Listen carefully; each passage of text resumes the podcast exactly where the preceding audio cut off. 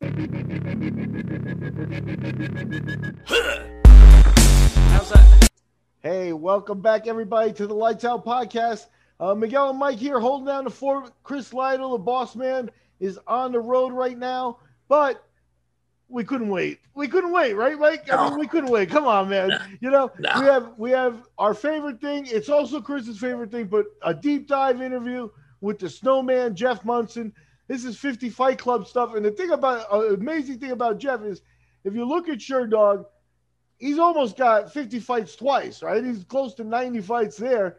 And that doesn't even take into account his legendary grappling career, which is, you know, another 100 fights at least, right? So 50 Fight Club member Jeff Monson, live from Russia. How you doing, brother?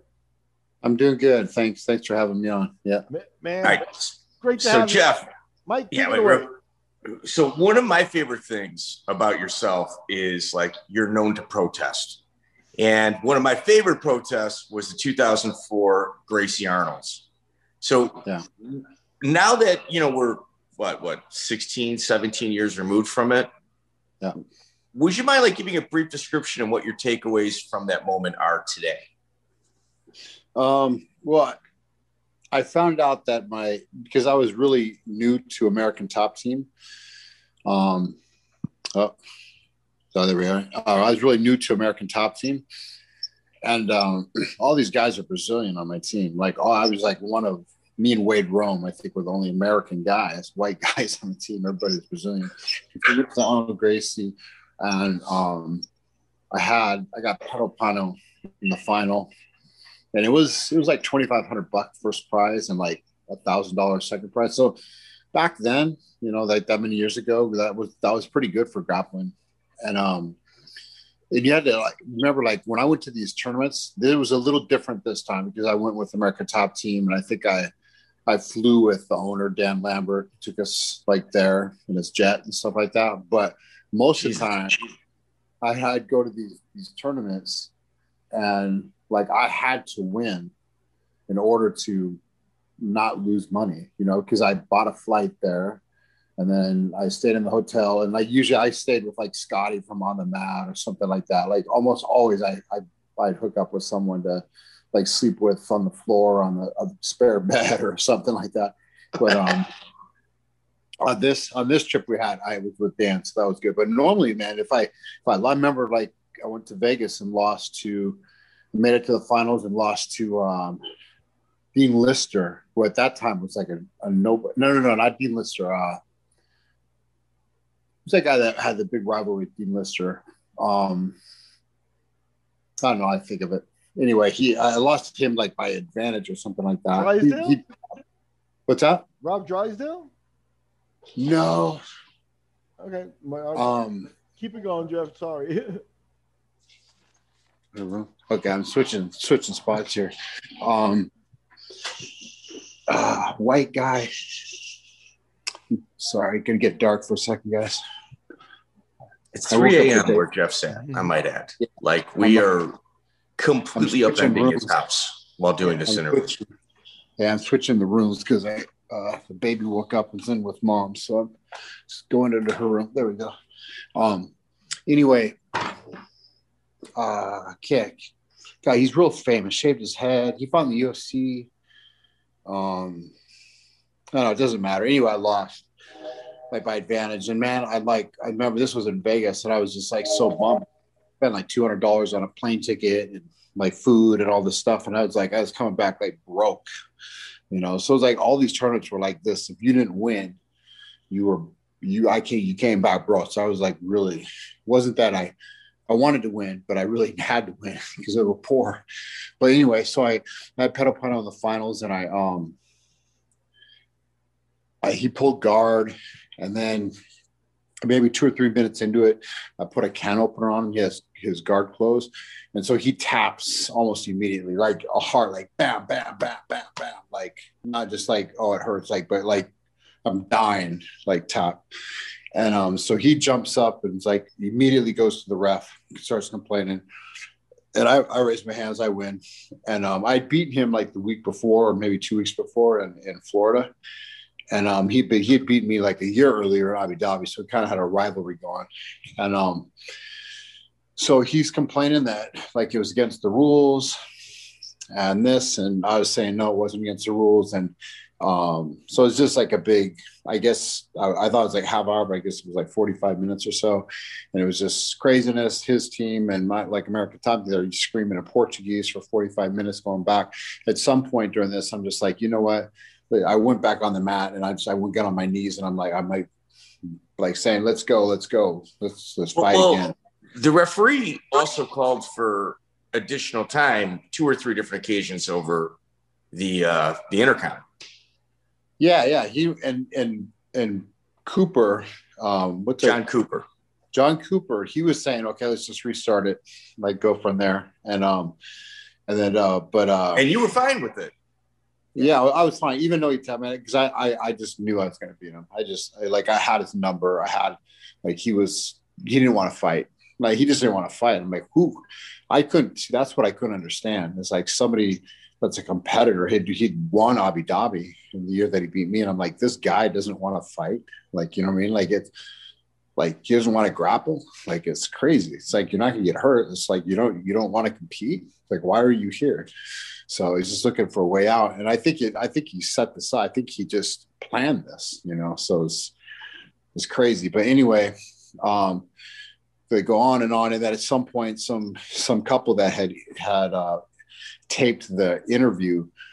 Um, or had taped uh, like had done interviews and was taping the tournament said hey here's here's the rule meeting and showed um, Relson Gracie saying, yeah, you can open the, you can, can use a can opener to open the guard. Once you open the guard, you got to let go.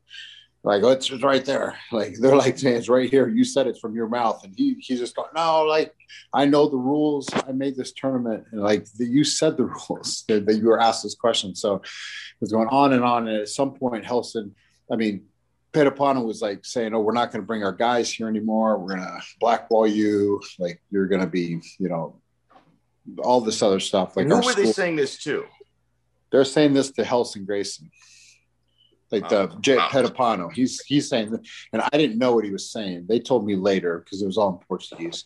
But they're telling him like we're gonna, like you, we're gonna run you out of town. We're gonna, like you're not gonna be welcome back in Brazil. Like all this stuff. I don't know how much of it they could actually follow through with, but um anyway, I mean, Pé de Pano was a big name, especially at that point, you know, Dhabi champ in this. So he, I mean, he had some pull, but I don't know what he could have done. Um, but anyway, then Relson goes, in my mind, you're the winner. And he told the referee, or the ref was like, to announce him the winner. They raised his hand. I took him down, the ref, and then all hell broke loose. And I pulled down, I remember going out, I pulled down the like speaker wires and like the thing fell down and all this. I was just pissed. But I mean, I and I uh, Pé de Pano did he did split the money at the end. Um, so I can't. My my teammate went up to him and said, "Are you going to do? Are you going to at least follow through with that?" And he did. So, um, but that was crazy, man. It's crazy. so the one thing that gets neglected in this story, whenever it's retold, was I, I was there, like for the not. Yeah for that portion, but for the earlier like part of the tournament, I was. And what's neglected is is that your teammate Wade Rome. It was arguable that Wade actually should have deserved points that he never got, and because of that, he lost his match against Pé de Pano. Yeah, in the semis in the semis. So it really should have been you and Wade Rome in the final. Yeah, that was that. Was, I didn't watch that match because obviously I was grappling myself. So, but yeah, there was pretty controversial that he even made the finals. So, yeah, yeah. I don't. I don't know. This is this was the second time at the Arnold's I got I got really really robbed. I got robbed like two years earlier against an American top team guy that before was American top team, believe it or not. So um, tell, tell, that story, Jeff. well, you know Dustin Denes. Oh yeah. Clean. Oh yeah, well, yeah, for sure. This is before I knew the guy, and so I went to the tournament and um, we did just it was a super match. It was like for two grand, and so I had to win to get two grand. You had to win, um, and so I had I really like a man I bought my own ticket. The same same scenario, and so I did uh, a match with them, and they go the rules that you can't pull guard or it's like or you lose your points you lose two points. You pull guard, da, da, you know, and there's no There's no uh, advantages, points only. If it's a draw, you split it. You split the grand, right? So okay, so I, I do this match with him, and Dan Lambert, all these guys. I, I didn't know any of these guys like you know what I mean? Because this was before this was before American Top Team. This was what I think it was Silveira Silveira brothers at this point, Marcelo and Conan Silveira. Yeah, like, and so uh, he pulled guard right away. So I think okay, it's 2-0. and like five, maybe like four or five minutes into it, we go out of bounds. I look at the scoreboard, it's zero zero, and I'm like, what the hell, you know? And I complain, and they're like, like they acted like they didn't. That wasn't part of the rules. So anyway, I like whatever. So this next part, like nothing happened for a few minutes. I try to pass his guard, try to pass his guard, nothing, nothing. And then they go, um, like, man, I gotta, I gotta score. I can't, I can't, I gotta like win this fight. I can't do a draw. And so I, for the next five minutes, I just went there. I think it was a 10 minute match. I just went crazy trying to pass, trying to pass, trying to pass. I got put in probably two or three arm bars, two or three triangles. You know, I mean, I got out of everything, but we ended the match nothing. And then they raised his hand, and I'm like, I thought there were no advantages. And uh, they same same thing. Relson came out and goes, "You're the winner."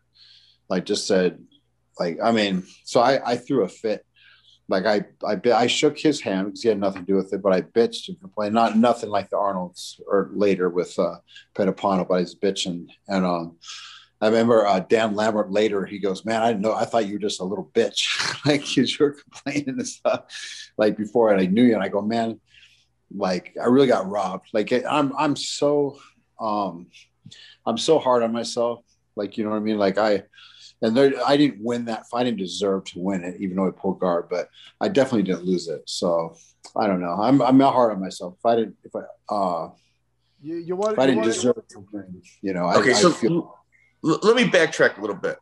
So in that Pé de Pano incident, uh, Elio Soneca sucker punched you. It was part of like the melee that all went down. Yeah, yeah. In fact, uh, Carlos Diaz, another American top, I mean, one of the guys that were there, I mean, he actually went after him, and I, I believe Wade Rome stopped him because I, I, I Yeah. remember being like at the like the melee after like everything kind of went down and and caught up with it.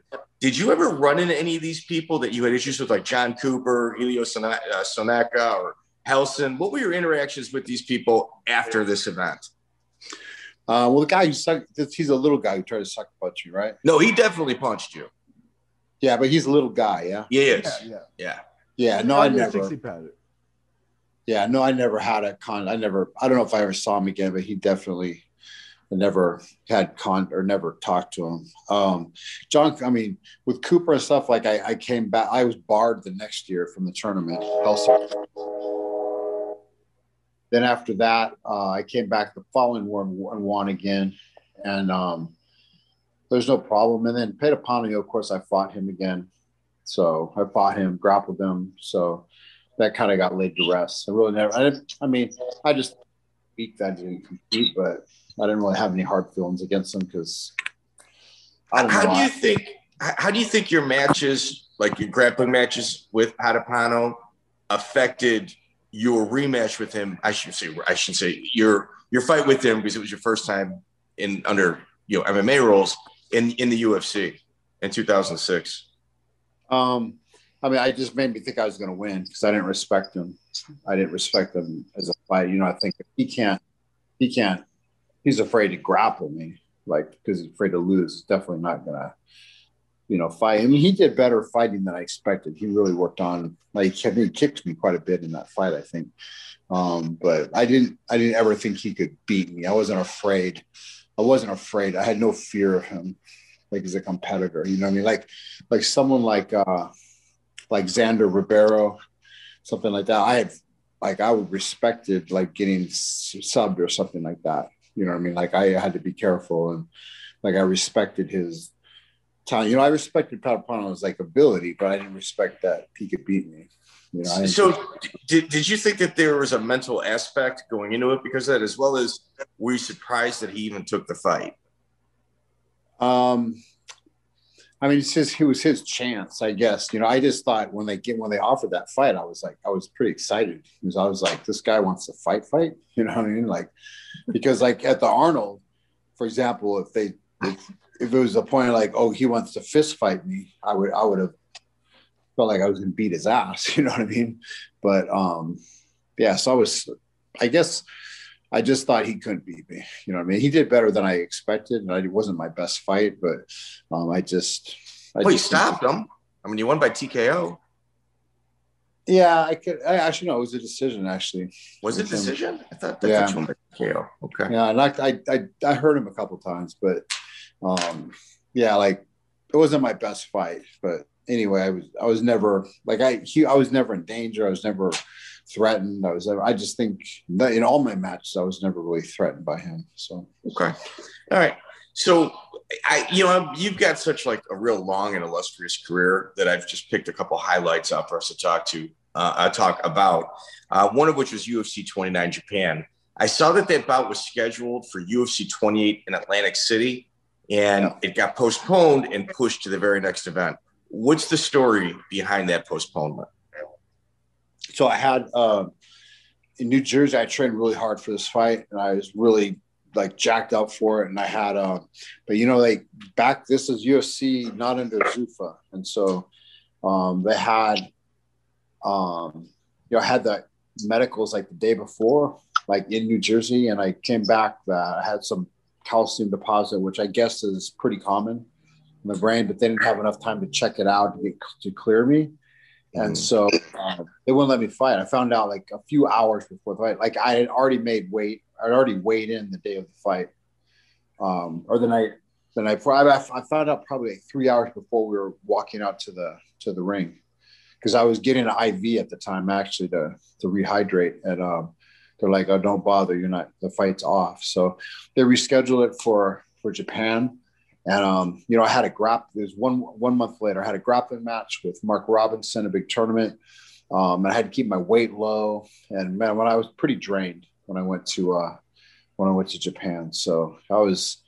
Um, it was terrible fight, terrible fight. Really, he, he beat the hell out of my leg, broke my rib, like smashed me, and um, yeah, I, I it was uh, it was a it was a learning experience. That's for sure. Like he was he was at a a different uh, different fight level. He had a, a, better understanding of a fight game. I mean, I just really realized it at that point. Now, now Matt Hume was your corner at that event, and Dennis Hallman. Uh, Yeah. I think Dennis Hallman actually fought on that event. Um, how was your experience with Japan? Was that, then it was kind of the Wild West days, you know, in, in that country. So yeah, Dennis won by he beat Mark uh, Matt Hume, like Matt quick. Hughes. Yeah, Matt Hume, like quick, quick. Yeah, yeah. Matt Hume was like, Ma- uh, he he won quick. Um, so yeah, I remember Dennis and I were cut. We both had to cut a lot of weight, so we're cutting weight, and um, so the main event was um, Yuki Kondo against um, Tito. Um, help me out here. Tito. uh, yeah, Tito Ortiz. And so we're and uh, so I, I'm fighting Chuck Liddell. You know, Tito and Chuck are friends at this point. Um, and so So wait, we're all the- having a- Tito and Chuck made their pact at this point. did they? Yeah. I don't know. There's a whole documentary on Jeff. It's phenomenal. Like Liddell's just like, I don't even know what he's talking about. You know, so go ahead. I apologize. Go Oh, ahead. oh no. Yeah. So at least they're they're they're friends at this point. And so Okay. um, but we're all cutting a lot of weight. Yuki Kondo, he's like 195 pounds soaking wet. And so we're and this this this is when UFC this is at 200. They're 199. You had to weigh under 200, not 205. And so we're I'm cutting a lot of weight. Dennis cut a lot of weight, and I remember I being in this. They wouldn't let me in the the main workout area because of my tattoos. Because of the in Japan, like tattoos are associated with gangs and stuff like that, or, the mafia. So, um, like they're really looked. Even taxi ride, I couldn't get in a taxi. Some taxis wouldn't give me a ride because I had tattoos and stuff. So it's it's crazy there. Wow. it's really like the mafia. The only people that at that at, at this time only had only like mafia people had tattoos. Um, so anyway, I got into uh, so we're cutting weight in this other in like the actual hotel downstairs instead of the like workout facility for all the other people. And so working out and like in the steam rooms and out on the bikes and and we're dying, man. And I'm like, I'm done because I I mean I've been cutting weight for like really up six weeks at this point the, for the other fight and now again, and I'm done. So I like got on this thing and I was like just barely over 200 pounds. So I'm like, okay, I'm good. And so I go in this like cold pool. It's like a free, like really cold, like water feels so good. I'm not drinking it obviously because I can't put on weight, but I'm like gurgling it and like dumping it and just like, oh God. And these like uh, Japanese guys, like business guys come up to the towel. They come and they sit down, they like at the edge of it, put their like their ass, their balls and stuff. And they're like, they're scrubbing. Like it's just for, that's all it's for. It's like to put your, like your ass in there. It's like a big bidet kind of thing. Oh God! But I was like, I don't know if you've ever been so tired that you just didn't care. Like you know, you just like, and so. Gosh. But anyway, so after we're done, I go, okay, this was the this one like the doctor scale downstairs. You know, like I'm, I'm pretty close. And um, so we go to the lady that was in charge, like the assistant, and I go, "Hey, can we check the roller scale?" It's Yuki Kondo's like bathroom gym scale. It's like a bathroom scale, like is, on the floor. It, is, it, is, nine. Is the lady uh, Elaine McCarthy? What's that? What's her was name? That, was it Elaine McCarthy? Was it John's wife's uh, dude? No. Okay. No. And um, yeah, I can see her. I just can't think of her name, man. Um, and so we go into uh, she, she just gives us her key to the to the room. So we go into her room, find the bathroom scale, the U like the official scale for the UFC, and we get on it. I'm like six pounds, five and a half pounds over. I'm like, and Dennis is the same. I'm like, after the cut, huh? After, after all that. No, they, yeah. they cut, they check themselves on the official scale ahead no of time way. and they're five over. No way. Yeah. So I'm like, break the scale, Dennis. like break it. So he gets on, he gets Get on the, right the guy. counter and jumps down on the scale. And now we're like 14 or 15 pounds over. And I'm like fucking just bust it down. So he he jumps on like three or four more times. And then we get on it when we kind of like lean back a little bit, like uh, I'm like one under, like I'm like half under. I'm like, okay, okay, so we put it back. We like run out of there, sneak out, put everything back the way it was. And we're like, okay. So um, being like fair, we went and talked to Tito and said, bro, like uh, go check yourself on the scale and if you lean back a little bit and i and i told chuck too i'm like man i don't want to like screw you because that but they they're trying to screw us so we, we could at least be on the same page and so get go check your weight now but lean back a little bit. If you lean back, you'll like be on weight, you know, or be at whatever. So the next morning when they had we had the the weigh in, it wasn't it's nothing like the UFC now, man. You know, UFC now they announce your name and they do the face off. All this here was like a like a like a high school wrestling meet. People just kind of lined up as they are. They come in there, you get on, they check they check your weight. Okay, this guy's made it. Okay, this guy's made it. And so we were the first in line. We were like there half hour early. Students go, okay, we're we're up. Okay, so we weigh in and we're up and down the Gatorades and everything like like quick. And um, as soon as Yuki Kondo got on, he's like, "What?" Now he's like ten pounds under or something. He knows that we fucked with the scale, and so he's complaining. The wrestler complained, and they're like, "No, no, we have to use a different scale." And we're and we're like, and we're like Matt Hume is like, bro, they've already been drinking. They're they're over, you know, I mean, they're gonna obviously not gonna make weight twice, so there's no way. So it's a big, big ordeal. Um, but um, uh, they, I mean, what can Matt, they say? They were cheating. So was Matt Hume in on it as well? Um, he knew about it. That's, well, that's the best guy. That's yeah, the best guy to coordinate everything. Especially in, yeah. Japan, in, Japan, if you need somebody to argue your case, that's a good guy to stand behind and just yeah. let him do the talking. Absolutely. Yeah, because they were they were ready to. I mean, Yuki Khan, they were ready to like start pulling fights and stuff. I mean, they were that angry that like because we want to get on a different scale or you know that, and we're like, no, no, no. So you know, actually on a different scale, we probably would have still made weight even after drinking if because we're, you know what I mean? But, as long as it was legit, right?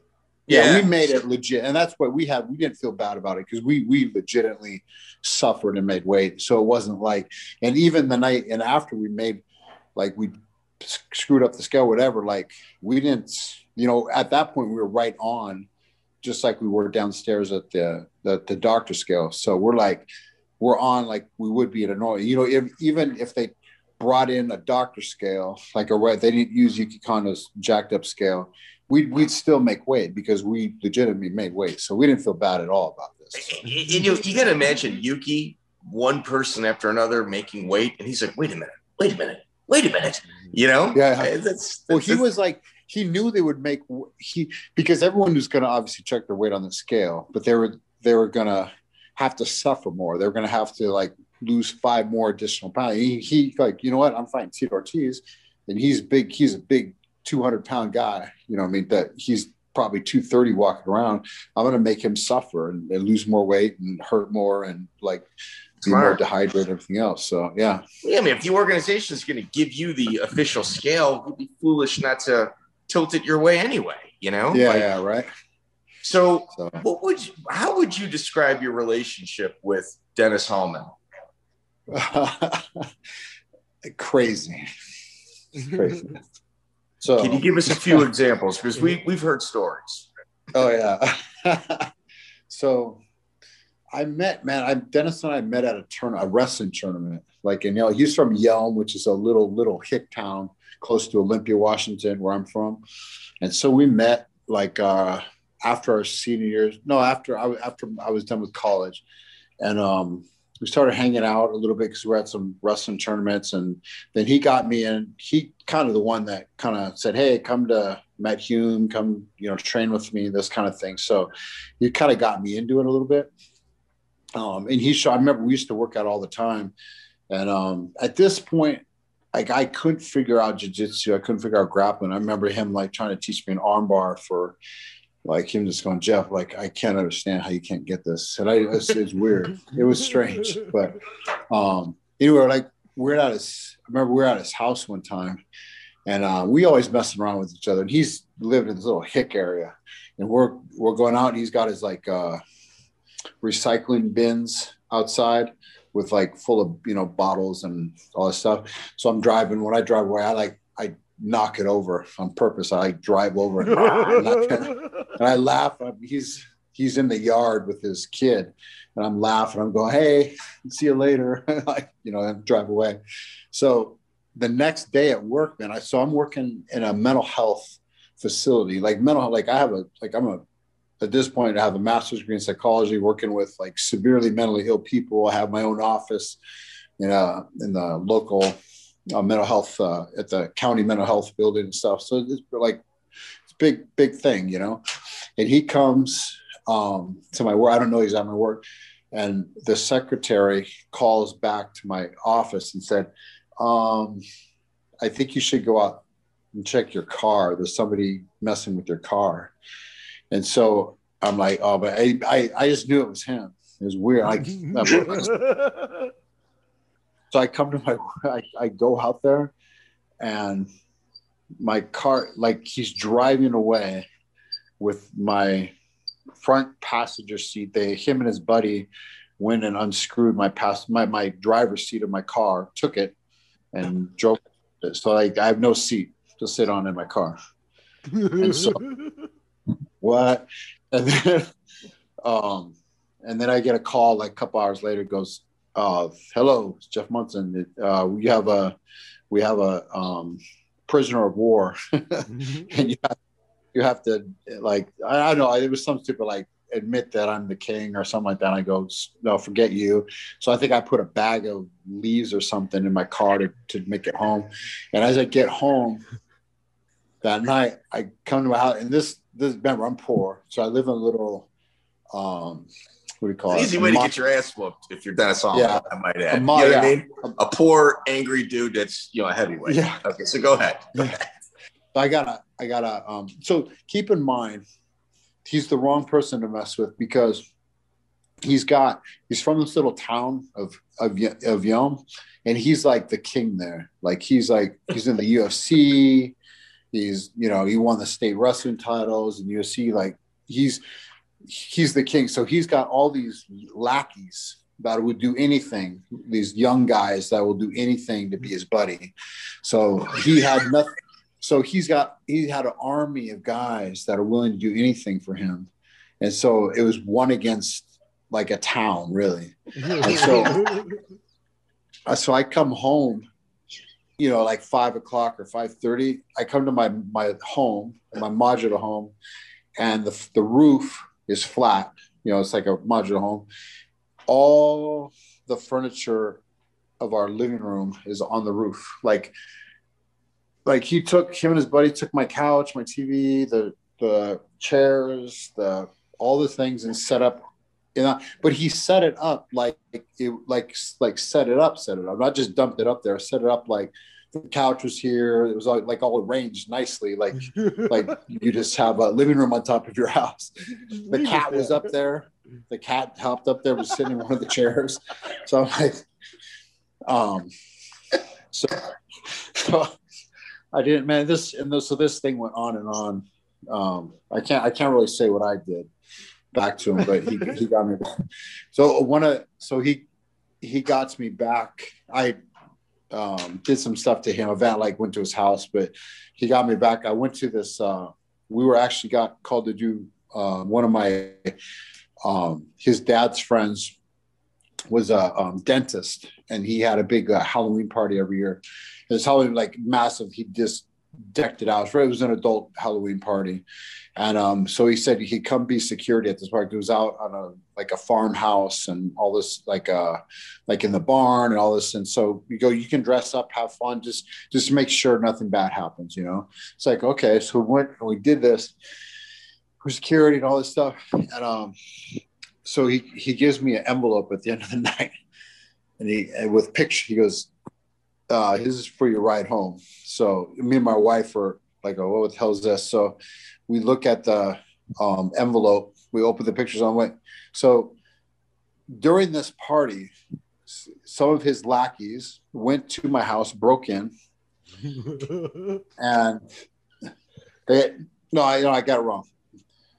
It was before they had broken in at some other time because he gave me the pictures, and he had it showed him urinating like it showed my toothbrushes, showed the toilet, showed showed him urinating on the toothbrushes, like all of them, just in mm-hmm. case. You know, I said no, that wasn't the one I used because he got all of them, and then he put it he put them in this envelope to show me like, and so I don't even know when he had done it. You know what I mean? So it was like basically you're you're not safe no matter so, what. so do. how do you still maintain a friendship with an individual that's like like pushing it to this limit? I, I don't know. I, I, guess both have a sixth sense of humor or something. You know? well, let, let me let me you know for those that it's not clear, he's talking about Dennis Hallman, and when you're talking about you know one of the guys that has some things on his resume that are getting forgotten, and you you mentioned it. He beat Matt Hughes. He beat Matt Hughes and then did it again. You know, Twice. and uh, he was a hell of a fighter, and he would have been you're you like you said you're tracked to Matt Hume. You guys were on that original Abu Dhabi team together. So yeah. talk a little bit about Hallman as a fighter before Mike takes him to the next uh, step yeah. of the interview. He he's one of those guys that just uh, especially with the, the grappling part um, amazing man he just has i mean you know you know there's there's different kinds of intelligence you know some people like can hear me and, and like play it like learn how to play piano like quickly or learn how to learn like two or three different languages like easily or you know are good with math. And then there's the sports you know the sport thing like people are able to do certain kind of moves. He just could see something that like matt would teach him. And then he would have he would know it after one matt would show him one time and he would figure it out. And then he would not only that he would like be able to add stuff to it or like his own thing and um, and he was also able to teach it really well, which is also, you know, there's a lot of good like fighters and jiu-jitsu guys that can't teach really, you know, they just, it's a different it's a different kind of ability to be able to teach. And he just man, he just I'm amazed because I like now something clicked with me a few years ago where I just like understood it all of a sudden where I never did before. Like I just I just didn't get it. Um but some click and now I can teach it. I understand it. I can figure things out. But he's at a different level. You know what I mean? He's he was always at a different level than even that. And so yeah, I'm, I'm it's quite amazing. Um, you know, I just think I think with uh, more discipline, I think he could have been even well, better than he. Yeah, the one thing that's kind of surprising to me that it's not well known that him and Jens Pulver are both from the same state, and there was like a rivalry between those two dating back to high school. Like there yeah. was genuine like neighborhood issues between the two of those guys. Yeah, I mean, there. I think there were, you know, they, they, both wrestled and they both had the background, and there there was something. Um, like I like even look back, I'm still surprised he he didn't beat Jens Pulver. You know, Jens Pulver is a little underrated, I think, as a fighter, even though he won the UFC title. But I mean, I think Dennis was like quite a bit better than than I I think than Jens yeah. Pulver. It, you know, I mean, a resume speaks for itself. He's got two wins over Matt Hughes. You know. Um, all right. The, one thing's like when I look at, I think we're having a little issue with your volume, Jeff. I don't know if it's being obstructed or not. There you go. Is better? One more time. Is that better? Yeah. So okay. Sometimes, like when you look at people like fighters in general, there's one thing that stands out on the record where people go, wait a minute, that's their coming out party. Like this is when like they really leveled up and became who it is they were, you know, they were in route to becoming. And on your record, that person, uh, it took place in the WEF and it was Forrest Griffin. I remember watching that fight, listening to it, but when I rewatch it years later, my opinion of it is a little different than what it was when I first remembered it. What is what do you recall about you and Forrest Griffin in your bout and your feelings about it? Um, well, I mean, at the time, you know, I just I I I got like heat exhaustion in this fight, and um, so the, they did it. I just remember them doing it. Like I felt I won the fight, and then we went into an overtime, and um, in the overtime, um, he just kicked my ass, like you know, for that. It was like, um, and then I remember like just not being able to even make it back to the locker room, um, not from not from being beat up, but just from the heat exhaustion. I remember we got back in the shower. They put me in the shower for like 10, 15 minutes. I, I, couldn't, I couldn't even, I couldn't open my eyes. I couldn't like lift my finger. I couldn't get, I was still in my shorts and my, and my gloves. I couldn't move. And then it just something like the temperature got below a certain point and I was, oh, okay, everything's normal. I, I remember we went out to like a restaurant afterwards and all this stuff with the guys. I was just disappointed. Fight, but I felt like I hadn't even, felt like I worked out hard, like cardio workout, but didn't feel like I was like that tired. I hadn't, you know, I could like, oh, I can go fight again. Um, and then I looked, you know, when I looked at the fight on the film, I thought, man, I, I really won all three rounds. I thought like so I, too. Like I took him down a bunch of times. I kept standing us up. I kept taking him down. Like, you know, I didn't do much. I didn't do any damage really. I mean, I, I was trying to hit him. I didn't just hold him, but there was like no damage at all to either one of us during the fight. But like I, absolutely controlled the fight. It was like. Uh, Did you think the referee like, was a little slanted against you and his, his, style of fighting that you employed? I mean, he's just one of the local guys. I mean, he. Oh, sorry, guy. Sorry about that. He, he's just a local guy, local hero, like Forrest Griffin. We did. He was Athens, Georgia, and his home crowd. And I, I, I think that. I mean, you you don't like to say that played into it, but I mean, it's I think it was pretty obvious. That you were in like dominant positions working, and the referee would just stand you up arbitrarily for like no reason whatsoever. When like, there, I don't know. I got you know, and then here let's let's look at the other factors. Jamie Levine, um, we've talked about him several times on this podcast. Uh, he was a promoter for the WEF. What was your relationship like with Jamie Lee? What are your personal feelings about him? Well, I just um, most most of it's just all the stuff I've heard. You know, like none of it good. Um, he did this and that, but you know, Dan Lambert owned American Top Team, and he Dan like supplied him with a lot of fighters, and I think helped him out like financially or or made it like like cost effective for him to have fights, have our fighters on the card. So like I don't think he would ever he he wouldn't want to make Dan angry. Um um but I don't know. I mean I mean I don't think I don't think uh Levine had anything to do with me not getting the decision in that fight, but um yeah, his I mean his track record I guess speaks for itself. You know, well, did, did, did, you hear the ref or the uh, judges scorecards? It was 13 8, 12 4, and then something inaudible. Like, I don't know what scoring system they, they applied to your fight for it to even go into overtime, but a 13 8 and 12 4 needing an overtime period, I don't even know what that means.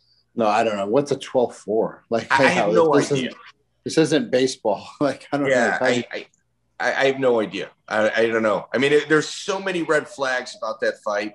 Um, like you said, it's his hometown. The referee standing up. Like to me, it's like, you know, that that's not his coming out party. Unfortunately, you know, it's uh, Jeff. I thought yeah. you, I thought you got robbed. Um, yeah. Let's move on to uh, Tim Sylvia. So you fight Tim Sylvia for the UFC title. Yeah. But what's alarming about that fight is that you're th- you have a three win, one loss run in the UFC. You get a title fight, and then right after the title fight, you get released and you end up going to Pride, I believe. Yeah, well, we asked for the release.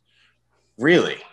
Yeah, we asked for it because I because I what happened is uh I got so I fought him and I knew it was going to be forever. It was a it was a terrible fight. It was like, yeah, matter of fact, it's funny because I just scanning through like uh like the internet the other day. I just said the ten worst. Like uh, I was looking at always some video with me and then showing some move position for my class. And then I just see, you know, how they have like related things. And that, and then it said the 10 worst, the 10 worst UFC title fights. And I guess I was number five. So yeah. Hey, at least you weren't number one. no, but it, yeah, the number five. And so I, so I read it, you know, like, oh, why, why? But yeah, it was terrible. It was a terrible, even, even if I had won, it would have been a terribly boring fight. Um, but man, I trained really hard for that fight, and it was like really disappointing uh, to lose. And he just fought smarter than me, but it's uh, a story about that is so Tim. After you know, I, I've thought about that fight probably every day, almost every day since that fight. You know, it's like because I because your life changes. You know, you're like, oh, I fought for the UFC title, or I was the UFC champion at some point. It's a big difference, big difference and so it would have changed my life at some a, a little at some some way, you know, and I'll never know how. But um, so I thought about this fight. I thought about so in Russia, you know, I always I was you know think about in the the the mayor of this city say, hey, we're putting this grappling tournament on, and is there anybody we want you to do a super fight? Is there anybody anybody in the world you want to fight? And I was thinking, yeah, all these jiu-jitsu guys is this, and I thought, fucking Tim Sylvia, and uh, so they go, really? And they go, yeah. And they got a hold of me. He, he's like, so he's a brown belt in jiu-jitsu. And he goes, yeah, I'll do it. And they, so they paid him the money, got him the visa. He flew out here.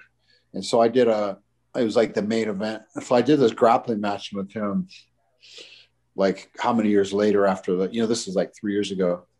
And so, yeah, I, I got him and subbed him this time. But I was like, like afterward, I was, I mean, I told him because we went out to we went out to dinner afterwards. We kind of like we're kind of buddy buddy a little bit now, even though yeah, why not? Sure. And so we yeah we talk a little, we text once in a while and stuff. Um, even though like we're way different, but we're like you know, so we yeah we're, we're both competitors. We both respect each other. It's a lot of um, but I, experience, man. A lot of yeah. And I tell him, we'll go. I go, bro. I'd sure love to switch the wins with you. like I'll take the UFC win and you can take this grappling one. But um, but he told me, you know, because we were talking about the fight afterwards, and I go, um, we are at the dinner and we are talking about our UFC fight, and I'm like, man, I don't know what the fuck happened. Like I I remember I lost the first two rounds, close like just control by trying to get you down. But man, I was I, I didn't feel nothing, man. I was in the best shape of my like the best shape and I thought, I'm fine, man. He hasn't hurt me. I'm doing good. And then the beginning of the third, I thought I'm I'm still I'm going to win this fight. At the beginning of the third round, like 30 seconds in, I take you down, and then like I don't know I don't know what the fuck I did on top. I didn't do anything on top. I couldn't pass your guard. I like I was at north south one time, and then you flipped out, and he said, Jeff, when you when you passed my guard, when you went over, I elbowed you in the side of the head, and you were out for like a second and a half. Like you were, and I, I was like, John, John, he's out, he's out. You were out, and by the time John got there, you were like conscious again, and so you kept fighting, but like you were like I was out because I don't remember the fight hardly. I don't remember what happened in the third, fourth, and fifth. I remember a little bit of the third. I don't remember nothing in the fourth or fifth, like zero what happened in the fight. And I wow. like he, yeah, he like goes, man, I I knocked you out, like you know, with, all, with all due respect to Tim Sylvia, and you know, you said he's a brown belt and he's got his grappling, you know, what he's done, but nobody gets out of Jeff's north south position, man. Come on. no. Yeah, no, but he in this fight he did. You yeah. know what I mean? Like I had him in and I just didn't I just waited there. And man, I I I I've never looked at I've never watched this fight fully. Um, I just still can't, but I watched a little bit of that third round and I was like, what am I doing? You know, I mean, and it makes sense now. But I mean, just that's fighting, man. One one elbow, you know, he did it it wasn't it wasn't a mistake. It wasn't a like a, a fluke. He he got it. I mean, I mean he could have. I mean, a second or two more, and the, they would have called the fight. You know, because I was out. But um, I, mean, I was able to continue, but not not the same way. You know, and that was it, man. So, so yeah. So the obvious question is, why did did you then ask for your release after that bout? Because uh, um, after that, Sylvia or Sylvia got beat by Couture right after that, and so like so then uh, Tim Sylvia was out of the OC, and yeah, they cut Sylvia, him quick. They cut him then, quick. And then Sylvia fought Fedor, and Fedor beat Sylvia like in a minute or maybe less. And so I had opportunity to fight Fedor and they use it for me, and still he's like the best ever heavyweight. You know, people and people sure. were like, people were like, oh man, this guy, you know, what about this guy, this guy, like Cormier, or the, yeah, those guys are good, but man, he he fought the best for 12 he didn't lose for 12 years 12 years fighting the best of the best and he never had a close match it was never like like he either beat you, like submitted you or knocked you out, or he like dominated every minute of the fight. Like, you know, I mean, look at him fight Nogueira. Like he just beat, I mean, he just in Croke. I mean, they survived, but I mean, these were different. The, but they were at the best. I mean, that was like a, the the best Cro Cop, the best Nogueira, like when they were in their prime, and he beat their ass. Um, you know which fight impressed me of his was uh, against the giant Korean guy. Um, yeah. it's just, I mean, because how do you factor in fighting a guy seven feet tall, 400 pounds? You know what I mean? It's like, how do you practice yeah. the whole thing? And, you know, he got hurt in the fight and he won by armbar. He stuck with it. And, you know, yeah. it makes for a ridiculous video. He's amazing. I, I agree with you 100%. Yeah, he's amazing. So I had the chance to fight this guy. So it was like, man, it was like, so I had nothing to lose, Royce, because and the UFC had nothing to lose by uh, by granting my release because it's like if I were to beat him, it could, you know, they could say, hey, the guy who didn't even win our title beat the best guy in the world. Mm-hmm. And if I lost, they could say, well, it's like, well, you know, I mean, like he didn't win our title either. So that, okay, so I mean, you you fought Fedor but it was a while after that. So the negotiations between your camp and Fedor's camp must have fallen apart. What happened? Uh, yeah, no, that we had we had a fight. Me and Fedor were fighting, and the whole of the fight. I forgot what fight card it was on. The whole thing got like got canceled. The whole, not just our fight, the whole fight card. So yeah, that was going to be like just within months after after the UFC fight, and so that fight got canceled. So then I see him, I see like Sylvia get in there, and then he beat uh um then he fought a Matt Lindland. I'm like, man, jeez, this could be me, you know, fighting. And you know, with pride and remember with pride at this point, the money was huge, like really big. I mean, I mean, uh, I know Matt. I I heard Matt Hume or Matt uh, Lindland got 600 grand for fighting uh, Fedor. Well, fight. We got the guy that wrote the contract. Uh, Miguel, is this yeah, true? Yeah, the Lindland fight was in in in Moscow for Bodog, but yeah, but yeah, he made half a million bucks for that. Yeah. Okay, so but the fight, yeah, the fights. I'll tell you something that you might not know, Jeff, is that you were the number two choice for that fight. Like I, I, I didn't really final decision, and and you, if I don't know if you remember, but you you had agreed to a much lesser price than that. And you know, unfortunately, politics and other people's voices and stuff, uh, you know, they elected to spend more money on Lindland. They thought it was a more appealing fight, or you know, kind of overruling me. I could go either way. I mean, I'm, I'm happy with the Lindland yeah. fight, but you were number two, yeah. and Roy Nelson was the number three choice. Oh wow! Yeah, I didn't know that. I mean, I when I fought Fedor, I made forty or fifty, made fifty. Okay, that's decent for the for the time though. That's good. Yeah, for sure. Yeah, nothing. yeah, it's, it's, it was good for me. I, mean, I made, I made Jeff, 13. I, Jeff, you're covering your microphone with your hand. All right, so I'm sorry. What, what did you say? You made 40 against Fedor? 40, 50, 50. Uh huh. And I made uh, 13, 1 3 against Tim Sylvia for the UFC title. 1 3. Nice. Wow. That, that's interesting. I spent I spent about six, six about six on like tickets um, for my family, friends, hotel, like all this other stuff. Like so I, I didn't yeah. It was like I, a wash. I got a question. So after fighting Sylvia, you went to Sengoku to fight Fujita when, when you were trying to negotiate for the Fedor fight. Fujita's a big fight. How much did they pay you for that? I think 40, 40 or 50. Well, you can't pass on that. I mean, it's you're, you're making no. three times as much, you know, for yeah. an easier fight. Yeah, you the know, UFC can match it, or or thank you. So then you fight uh, Josh Barnett and Sengoku. Yeah. Now the caveat is it's your former training partner. Yeah. How difficult was that taking that fight? Um, it was. It wasn't hard. I mean, I wanted to. I you know, I, I yeah, we were teammates and stuff like that, but um, it's a fight I wanted to to fight. You know, I wanted to win. I didn't have. You know, it was a little a little strange. You know, fighting him. Um, but uh, you know, I, I mean, I did this fight is a fight I really would like back. I really like shit down my leg. I took, I just gave him, you know, I, I, really looked up to him and I gave him, I guess, too much credit. I just took, a, I just remember in the first round, he's going, going, and I took him down, past his guard. I'm in the side, kind of hitting him. And I kind of, I think, you know, elbows were illegal for that. And I, I kind of clipped him with the elbow and he's like, "Come on, Jeff, like you know better than that," or something like that. And it was like my dad scolded me. And I was like, "Oh, sorry, Josh." And after that, he like pushed me off and then just kicked my ass the rest of the fight. And I was just like, I remember after the time, like, man, I just took a back seat to him. You know what I mean? I just literally took a back seat to him mentally, like, and let him, you know, get in your head, like, yeah.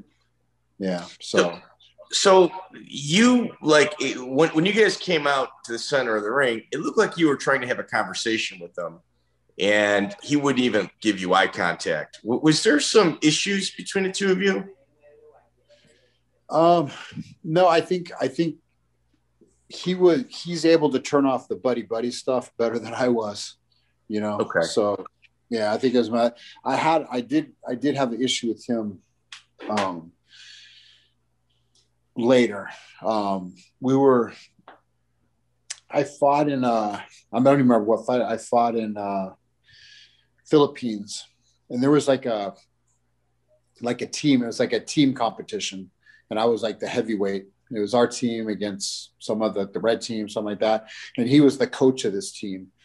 And um, we had an issue because um, I, I was like an hour late for some team for a meeting or something or the pre- I think it was the rules meeting and he he took a thousand. He'd find me a thousand dollars. He did not not the organization, but he took he literally because they paid him and they he paid a he took a thousand bucks from me from the um Purse. from that, and I was like, like, are you kidding, Josh? Like you're you you want to see UFC title before you got you're making this huge money and stuff like this. Like I'm I'm I'm have nowhere near your money. You know what I mean? That you're that you're doing, and you're you're taking a thousand bucks from me. Are you kidding? Like you know what I mean? And um and so we were little, I was a little pissed about that. And then later, um, we had a I, I fought in Australia, New Zealand or Australia, Australia, I think. And um, so the fighter that he fought, I fought. There, there was some big men. There's some huge names on this card. I mean, a um, bunch of UFC former champions on this card. I mean, Matt Lindland fought. Um, uh, and who's that guy with the, the dreads that beat uh that beat um Thierry Sokoudjou? no he beat um God I can't think of anything tonight. He beat um for the Was UFC Brian. Ebersole? Was Brian Ebersole on that card? I think he was. I think he Okay. was. Um, Carlos God, what's his- uh, yes, Carlos Newton. Carlos Newton was on the card with, and so afterwards, this I promoter. think he fought he Ebersole. What's that? I think he fought Brian Ebersole. All right, so go ahead. I apologize. Yeah, Okay. yeah, no, I don't. Yeah, maybe. Um, and so after the after the fight, this this promoter, like he lost his ass because he didn't promote the fight well. He didn't like nobody saw it was supposed to be on pay per view, and it was like, well, I mean, we had- for the amount of fighters on this card. I mean, even here, I'm talking to you guys, like hardly knows, uh, hardly know who was on it. All these like Barnett was on. I mean, there was there was it was great. It was a great card. And so afterward, like the guy didn't pay us. And so we were fighting with this guy for months, trying to get paid, trying to get paid. And I think I was supposed to make 25 or something like that. And eventually I kept, you know, we kept bugging him and me, me and the other guys were bugging him, you know, threatening to sue, all this stuff. And I think he eventually paid me. I'm I'm not sure, but I think it was like 10 or 12. And Josh made a quarter of a million. I remember that. And so during this fight, or during this fight for the money, all this stuff, he called Josh calls me up. I was in Seattle. He calls me up and said, Jeff, like, what the hell are you doing? I said, What do you mean? What am I doing? He said, like, I'm trying to get paid. And he'd already got paid half. He got paid, he got 125. And he's like asking for the rest of it. He goes, Man, this guy hasn't paid me my 125 yet. He still owes me 125 and all this other stuff. And I go, bro, I'm making 20. Like I haven't got paid a penny yet. I'm trying to get something. He goes, man, just back off him. I want like he's basically telling me and the other guys. He told me, he goes, tell everybody else to back off because I want to get paid. I was the main fight on this card. And I go, I go, Josh, you're a fucking jackass, man. Like you're kidding me. Like you want to make like you got to get your quarter million before we get like 10 grand. Some of you guys were making five grand, 10 grand. I think I was one of the highest, for sure, one of the highest guys making 25 other than him. So I'm like, uh, Josh, like, you know, anyway, so that, I don't know. So I put a like bad taste in my mouth about him. So Well, did, did it affect you at all? Seeing like you, we had talked about your relationship with Dennis Hallman. Obviously, you Yeah. guys have got like a sick, twisted type friendship. But Dennis was also in the corner of Josh Barnett. Uh, what did you guys communicate before that fight, or was it just all business? it's all be. I mean, like Dennis and I, like we have no, we're just, we've done like a lot worse things to each other than Josh and I have, but um, Dennis is loyal, man. Dennis is loyal. Like Dennis, like that, that incident that I just talked about, Dennis would never be on, he would be on my side. He'd be like, Yeah. Okay. he'd be burning down this promoter's house. He wouldn't be, you know what I mean? He wouldn't Right. be like telling me not to take collect the money. So Yeah, good. Okay. Well, you also did we? Okay, I, when you were with American Top Team, I know Josh Barnett would go down and work out with ATT. Were you witness to any of the Hector Lombard, Josh Barnett like hijinks that took place in Coconut Creek? I really I didn't see any of it. I, I saw some of the Hector stuff with some of the other fighters. Um, you know, just he just he's just so he's just when he trains really hard, he just doesn't like think about the like his what he's doing. Like sometimes, you know, I mean, I don't think he has bad intent. I like him. I don't think he has bad intentions. He's not trying to hurt anybody. He doesn't. He doesn't dislike you, or you know. And afterwards, he's going to go to lunch with you and all that kind of stuff. So I just think that's just that's just personality. Some guys didn't couldn't deal with it, um, and I I could, I guess, you know, because I knew he's just a competitive guy, you know. So um, didn't like he didn't. If he took it, if he took it afterwards, he still pissed at you because of the practice. Then now, now I'd have a problem with it. But um, it was never that way. You know, we had battles and stuff like that too. Um, but it was just, you know, trying to both trying to better ourselves and you know try to do the best we can and not not we don't want each other to be injured or anything like that. So. Hmm, that's interesting. Um, the Global Fighting Championships. Initially, you were scheduled to fight Wes Sims, and then your opponent changed to Chris Gilliam, and then the event got canceled. Okay. yeah. Do you feel comfortable talking about that, or no? Don't, don't yeah, keep no, going. I'm, or? I'm not. I'm not fighting anymore. I can talk about it. so, um, so I wasn't I'm, you know, I wasn't clean, I guess you want to say it that way with anabolic. So I don't believe that, Jeff. I don't believe yeah. that. You were clean. so this was like they told me before because I would never go to a fight and, and cause a problem with the organization. You know, before I fought in the UFC, I made sure, you know, obviously they tested the, uh, whatever. So I was clean every time. I was, I never, I never been, I never didn't test clean. But at this time, I wasn't clean because the organization said we're not going to test you. So I'm like, okay, well, to me, that's like we're not going to test you for it. That means it's not illegal to do it. So I wasn't clean, and we get there, and the guy goes, the like the night like the pref the the weigh-ins. He goes, oh, we're testing you. I'm like, you, you, you you're testing me like i i told and i went to the promoter i went to the guy and go bro like you told me you weren't testing me you said you weren't testing me he goes well that's we changed our, you know, change the thing. That I'm like, and so I'm like, a caveat. From what I understand, it was your opponent that kept calling the commission in order to demand a test. It's I don't know. I yeah. don't know. It's possible. It's, I mean, I, I don't know what what the background why they changed. You know, I can't I can't for sure say. I just know that um, they were going to test me, and something else happened on the event. Some other person like didn't pass their medical. One or two people actually. Mark Kerr, Mark Kerr yeah. failed for yeah. hypertension, and there was one other person. The whole card fell apart. The whole card yeah. fell apart. So but, the whole card. So I, I was thankful, man, because I, I was they were going to pay me like it was like twenty five grand or something. I was like just disappointed, but I didn't want. I I, I was either two things. I was going to go fight and get and like either I don't know what's going to happen. Either they're going to take my like not pay me because like I tested positive, but I was at least going to get suspended, even if they did pay me. So I'm like, this is a no win, or I don't fight, and they know why. I already told them.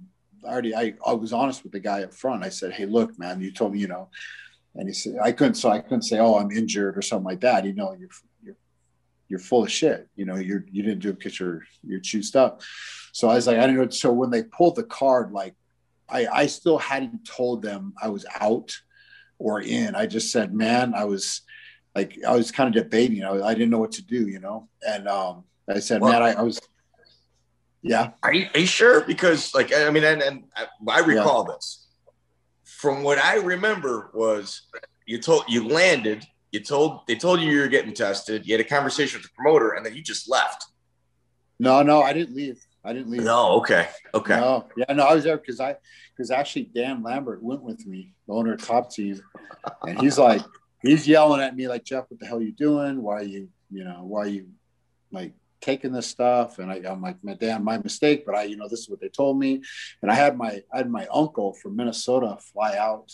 I had seen in several years fly out to to see me and stuff. yeah no I so I stayed there and I yeah I hung out you know, the whole time. I didn't go anywhere. So I, I like was just like I was just thankful they they canceled a card. But so this promoter, um, like screwed me, ended up screwing me anyway because I I fought uh, Pedro Rizzo a couple months after this, maybe yeah, maybe a, yeah, maybe a month later.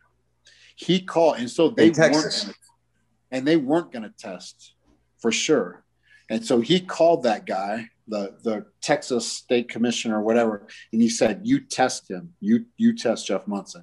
So he said, "Okay, I will." And so I had to get him in. So I had to quit like cold turkey, and which you don't really want to do. And I had to get on all this. Like I got this this stuff over the internet that's supposed to clean your system. You don't like eat for six hours. You take the stuff. You don't eat for six hours. And man, it just kicked my ass. It really kicked my ass. So when I fought, Pedro, I mean, it didn't affect me. I got knocked out in that fight. It didn't affect me. Um, but if it had gone the five rounds like it was supposed to, it definitely would have affected me, you know. But um, so yeah, I got got knocked out. So didn't uh, didn't. But yeah, but anyway, they I had to get tested in that fight, and so I had to like get off everything and do this and it. Yeah, so he ended up getting the last laugh. Well, so Miguel, Miguel, ask ask the Tim Sylvia question. I, I will, but just to say, the thing is, though, as a grappler in the grappling world, nobody really tests. So, I mean, no. you were facing opponents that were juiced up, you know, throughout your whole career the, in grappling. Well, the thing is, man, like, you know, I, I'm not fighting now, so I can say, like, when I when I got tested, I made sure I was clean. When I didn't get tested, like, uh, yeah, for Abu Dhabi's, all, all these guys, man, all, they to say people aren't jack. I mean, it's just just lying to yourself. You know, everybody, you know, even now today, I mean, these guys are, you know, but you know what? It's a it's a level it's a level it's it's a level playing field because they don't they don't say it's not legal. They don't. So why you know it's like if you go into football or baseball or some sport where or even fighting where they say it's illegal and you try to get away with it then it's you're cheating but if they don't say it's illegal you know if it's like okay, you're on it, you're on it, whatever. We're not testing. Well, the guy across from you most certainly is, and and you know, yeah. I mean, Miguel and I both worked for Abu Dhabi, and we both had questions, or we both had had to have conversations where people said, "Well, it's not enough time for us to get through our cycle." No, no, no, you can't plan the trials, or you can't do this. Then we needed a little further out so we can get a couple cycles in us. Like those yeah. conversations actually took place. Yeah. So I mean, it's. Well, let me ask the Tim. So, so when you fought Sylvia for the title, there's this working rumor in the business that uh, you actually fought it with a, a Whizzinator uh, in your cup to like present the test because you were worried. Is that true? It is true. That's awesome. So, um, uh, so now you know you don't want to implicate everybody there, but was Hallman in your corner? Who's helping you do this? And and where'd you get clean piss? um, so yeah, sorry, had a there we go.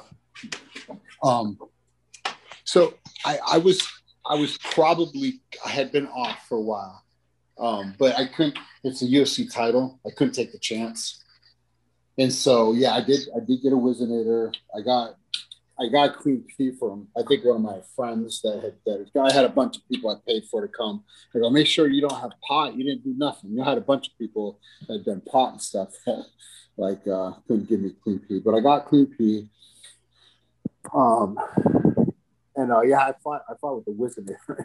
and so but, uh, so so Jeff, like if you're gonna fight with the Whizzinator, why even bother being clean at the day of the event? Well, no, if I get it correctly, he was he thought he was clean, but because you know he was doing fighting, he was trying to stay clean. But because it was the UFC title and there's a cycle, he was sort of worried about it, so he was playing it safe. Is that right, Jeff? Yeah, yeah, that's exactly right. I, I just okay. didn't want to. I just didn't want to get like you know i mean because maybe the, something happened that i couldn't use the Whizzinator or something like they they tested or like they watched you take off your clothes. I, I didn't know how it worked like like because it was getting tighter and tighter you know like with the the testing. So i didn't know. I just had to be sure 100% so like if i couldn't use the Whizzinator, i'd still have the probability probability I would have passed the test anyway because I'd, I'd been off a while. Like and I had been training without it and expecting not to, um, you know, to test positive.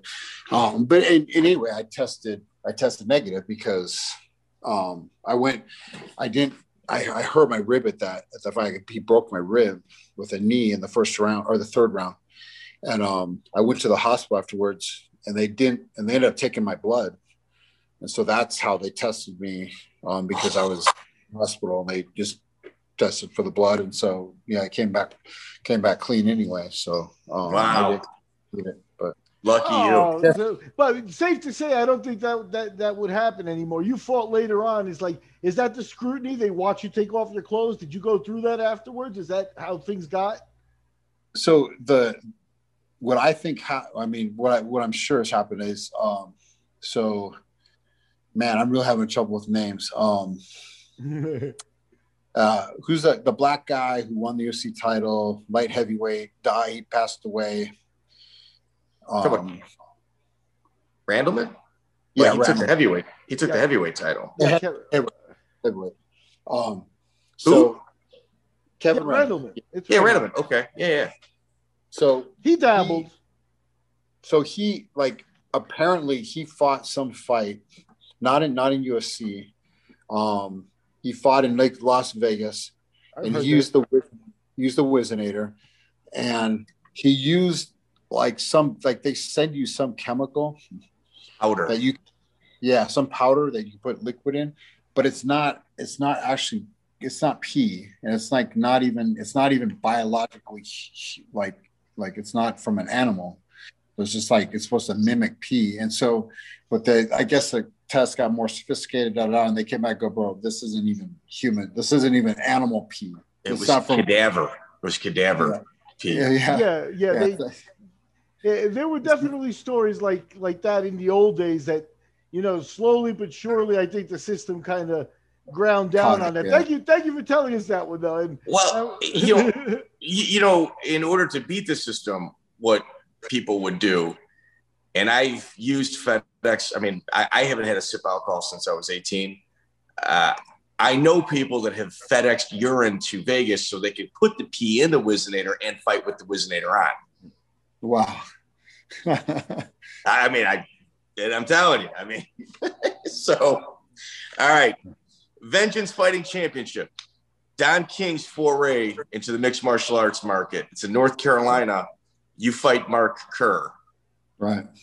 So, what were your dealings with with Don King, and how was Mark Kerr in that fight? So, um, God, you talk about all, all the real controversial fights. Um, I mean, hey Jeff, I, I I'm from Chicago. My like with Chris, like with Chris and Miguel, my job is to look at your like look at somebody's mm-hmm. record and really pick it apart. We get yeah. the best interviews. Like, and we will have Dennis Hallman on here, just just so you yeah, know. Yeah. So we will be hammering him as well. yeah, he'll probably tell you what I did. And that did he ever put a possum in your car? Oh, that that's that. So this was this was good, man. So he one night. So I I worked at mental health, right? like that same place, but I was on call um, some nights, like 24 hours. I was the mental health professional of the county. That's frightening, I might add. But go ahead, Jeff. Well, frightening. So this is, so I got called one night in the middle of the night. I go out to the car, same place, that little like little um modular home. Go out, we're in the middle of the sticks. Go out, open the door. There's a possum hissing at me in my car, like like they they hit. I didn't know they hissed. They hissed. so I'm like, I just left the door open and I went and took my wife's car. Went to. Went did it was like two in the morning, and I come back and the possum gone, but it had sprayed every like it. It's worse than a skunk because it's not as it's not as like uh, poignant where it goes out so far, but in that area, it's like I had to throw away like the car seat covers, the blank, anything that was in that car that was not like uh, plastic or metal, I had to like throw away. It was, it was like it was bad. So, so how, did you ever just out of the blue, maybe at a party, just attack Hallman? No. Just, just for this, just for things of this nature. Just, I mean, he's definitely owed one from you. So, wait, so Okay, I'll have to tell you. So what what prompted that was um, I, I went to his house, um, and he had to he had to leave because he had some like some some issue with something, blah blah blah. Somebody he, he was putting on a little fight promotion. So I'm at his house, and we're with uh, like all his but all these cousins, all this stuff, all these like lackeys, right? And I'm like, so Hallman leaves, but I'm kind of buddies with them too. So so Hallman leaves, he's gone for a couple. I go, bro, you motherfuckers, like I'm I'm getting them back now because you guys are in on it, and I'll, I'll beat your ass if you don't like like let me do this. So I I go in the his room, and I I get one of his magazines, and um his girly magazines, and I like proceed to like uh like make his soil his his pillow, and um the whole time these guys these guys are like at the door laughing, and I'm like, I, I'm like, man, get the get away, quit I can't concentrate. I, got, can't with you guys laughing at the door. So it like took forever because they're like laughing and like this. And so I had like I got like some like they had like a, like cooking oil from the kitchen I was using and thought I was it was a mess. it was a mess. So that that prompted the the possum. So you deserve the possum, is what you're saying. I probably deserve the possum. so I mean, like I'm not trying to people keep going back. Who helped you remove the furniture from the roof of your house? They they at this point my wife said Jeff this has gone too far. Yes. So he so they came they came and did he he didn't do it. He got his lackeys to come and do it. But he he said I had to I had to I had to say uncle or whatever it was I'd had to do at that point because like I wasn't gonna win. Yeah, first of all, no, my, no, no, it's not worth it. The juice ain't worth the squeeze, man. Just say whatever yeah. that you need to say. All right, so I'm sorry. I, I, apologize. Thank you, Jeff. Jeff. Let's get back to the fighting, Michael. Uh, Jeff, all that nonsense. Never mind all of that. You know, I, am pretty much done with the nonsense mm-hmm. questions outside of Benji Radach, which is right around the corner. Uh, Vengeance Fighting Championship, Don King. What was your dealings with Don King? How was Mark Kerr in that bout? So I didn't. I, I didn't have to actually ever deal with Don King. There was another guy named. Let's call him Big Mike. I can't think of his last name. He was from North Carolina. Okay. He's the guy that dealt with Don King, all this other stuff. Um, he called me like from his office. He was in Don King's office. Go, man, Jeff, I'm with Don King. We're gonna put you on. Like Don King, like promised the world uh, this, and ended up he didn't pay nothing. Like I, you know, short story is he didn't he didn't do anything he said, which was like typical you'd expect from Don King. Um, so during the fight, so Mark Kerr is way past the prime. Yeah, he's you know, way past like uh whatever. And so mm-hmm. like, I, like he comes up to me, he's like, Hey Jeff, man, like I, I don't want to like I don't want to get like hurt, you know, da da da. And I said, Look, we gotta fight though. And he's like, Yeah, we're gonna fight, but just like if we're in a bad position, you know, just we'll just like end the fight quick, you know, or whatever like that. And I said, okay. Um, so it wasn't it wasn't a fixed fight. I've never I've never done a fixed fight, so it wasn't fixed. But um, so in the in the fight, he I was shocked. He took me down right away. I think I I I because man, I I just like he was kind of an idol, you know, because he won my oh, for sure. My, you know, my last year of wrestling, he won the NCAAs, or my junior, I think he won the NCAAs. Um, and then obviously he was, you know, top of the world. You know, I was Abu Dhabi. You know, I remember we both won Abu Dhabi my first year, and uh, he won a heavyweight. I won a light heavyweight, and I went to his room and took a picture together, and kind of like kind of buddy buddy a little bit. So it's kind of I, you know, he I looked up to him a lot, and um, so this fight, so took me down. I was shocked, but I got back up and threw some I took him down, and I got his back and when I got his back, man, I like I stormed punches at the side of his head, and they were like, you know, it's like I probably hit my my daughter. you know, I wasn't like hitting him, hitting him, and then but then I when I got the choke, but I just I was just looking to choke him. I wasn't I wasn't looking to pound him out. like like pound him out. And I got the choke and I I choked him. You know, I mean, like I choked him, choked him. You know, I mean, so um, but yeah, it's like at that point, like you know, I'm like, why, why am I going to bash this guy's head in? You know what I mean? So sure. And I, so the promoter Mike got was really upset about it. You know, he's like, man, why didn't you hit him? And this, so it was kind of a, um, like a big big ordeal, and he was going to pay me, and da da da. And then they eventually did. And that's this the check bounced that he paid me with, and then I remember that he did, he did pay eventually. He did he did pay.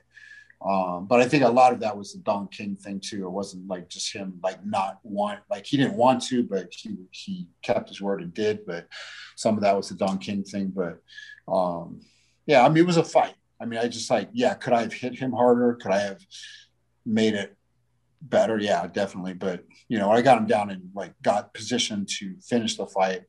Um, you know, like if I had never even thrown a punch on top, if I just choked him, nobody would have said a thing instead of like throwing like like four or five weak ass punches and then choking them. Then, then you know what I mean. Then it just looked bad, I guess. But well, what the like, thing about that fight is, Miguel, check this out. fights Mark Kerr, and then he's, he's got like seven tough fights in a row. He's got two fights against Jimmy Ambriz, Ricco Rodriguez rematch, Roy Nelson, and I, I I got a little clip. I think Roy Nelson cornered him in his next fight, and he's got Sergey Kharitonov. Like the records of those guys combined is 112 and 51. Like you go on a tear. Yeah. Like that, that's that's an impressive run. Yeah, I had that. I had a good, I had a good uh man. I fought uh I beat in three weeks like I you were in uh, Ireland too against an absolute yeah. stud. And I think did Roy Nelson corner you in that? Not that one, the next one though. The next one. So the next I, one? I beat Roy Nelson. I beat Roy Nelson. The next week I go to Ireland, win that fight. The next week I go to Japan and win that against Kharitonov, tough guy. So super that tough. Was, that was good. And I won the ATT uh, um, NCAA tournament uh, basketball bracket too. So it was like a it was like a it was like a pretty good week or pretty good month for me. but, but, so you fight Pedro Rizzo. Obviously, you addressed that already. You lose to him in Texas. And it, it's like you get the opposite of how rematches are supposed to take place. Like, if you lose in Texas, you don't get a rematch in Brazil. Like, it's, yeah, yeah. Like, like you're the one wanting a rematch, but they're bringing you to Brazil for it. Yeah. How does that work? I, I don't get that. Yeah, I just I didn't fight, man. Um, I did. I just I was just and what hurt me later on in my career, like especially going after Russia, when I was really getting hurt um, and not recovering, is uh, when I lost my eyesight, that kind of stuff.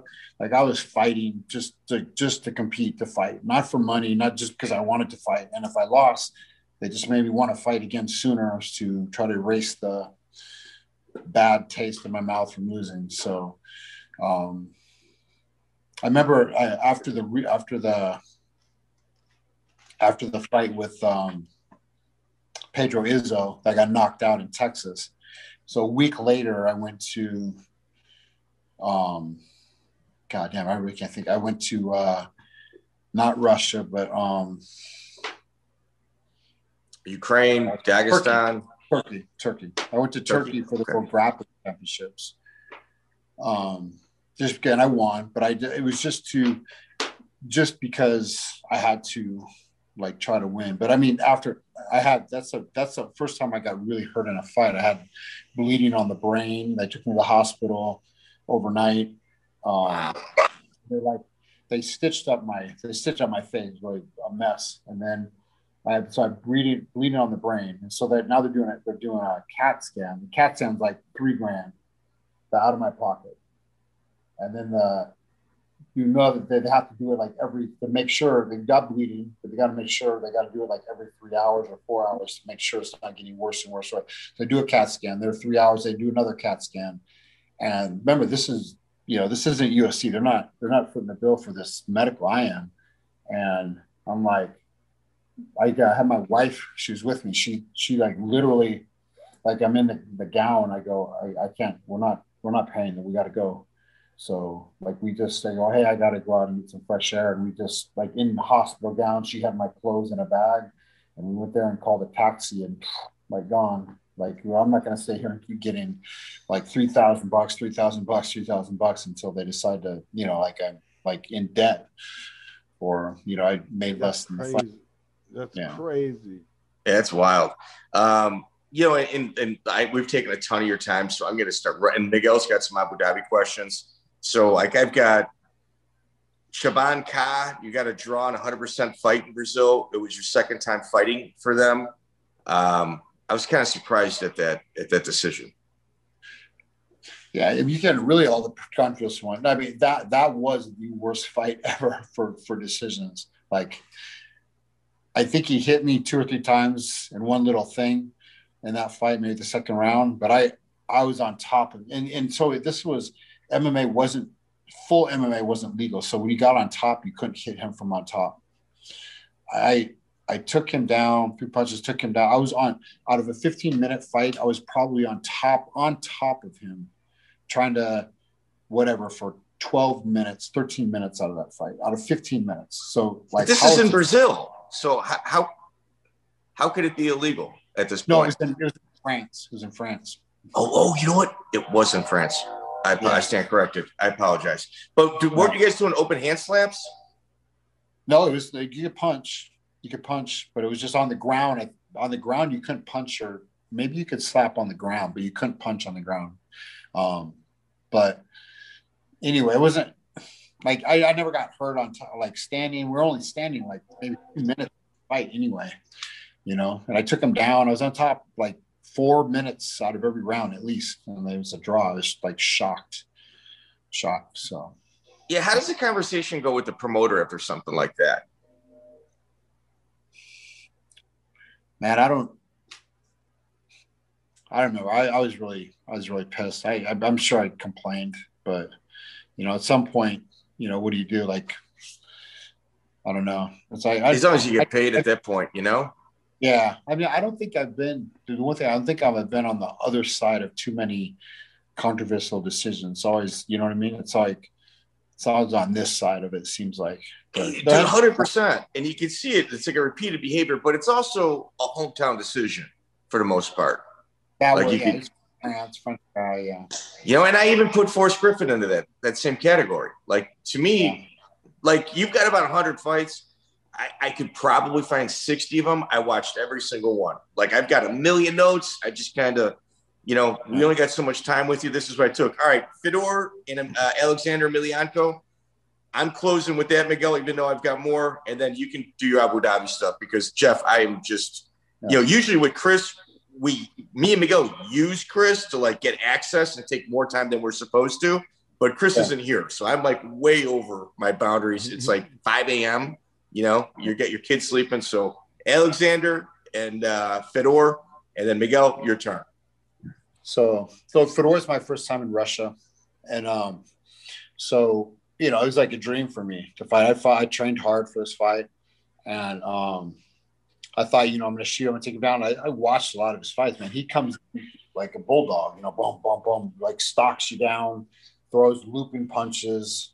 You know, I saw him fight Mark Coleman you know, beat Mark Coleman bad, but Mark Coleman took him down too. He just ended up getting armbarred. I'm like, like he's not gonna armbar me. so like if I get on top of him, like, like I'm gonna finish, I'm gonna finish this guy.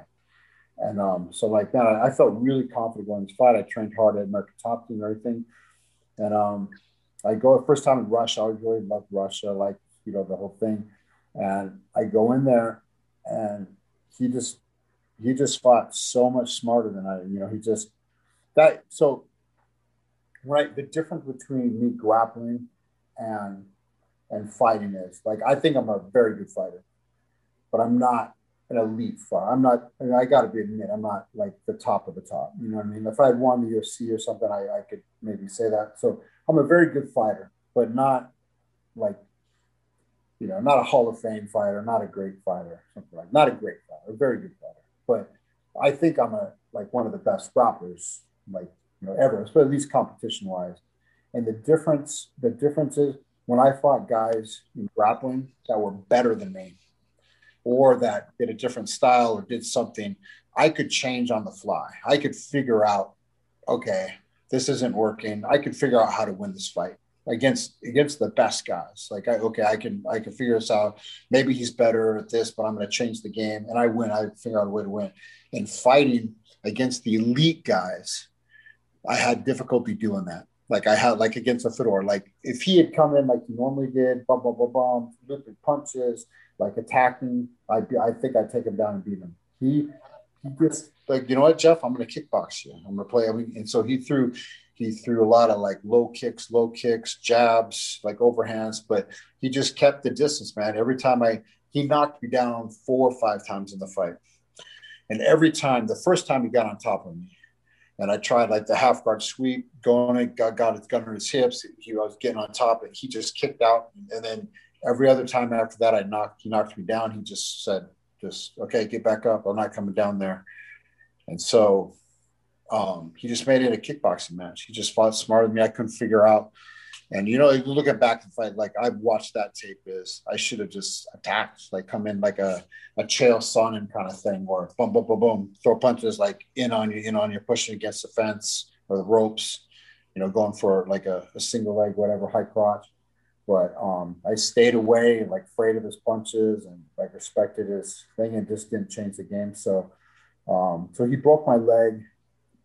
I probably in the second round maybe, and so um, so I fought the rest of the fight, and like it was funny because I I shook hands with him, shook hands with this corner. They raised his hand. I started walking back to my corner, and then it was like, oh, and that was the last step I took for six weeks.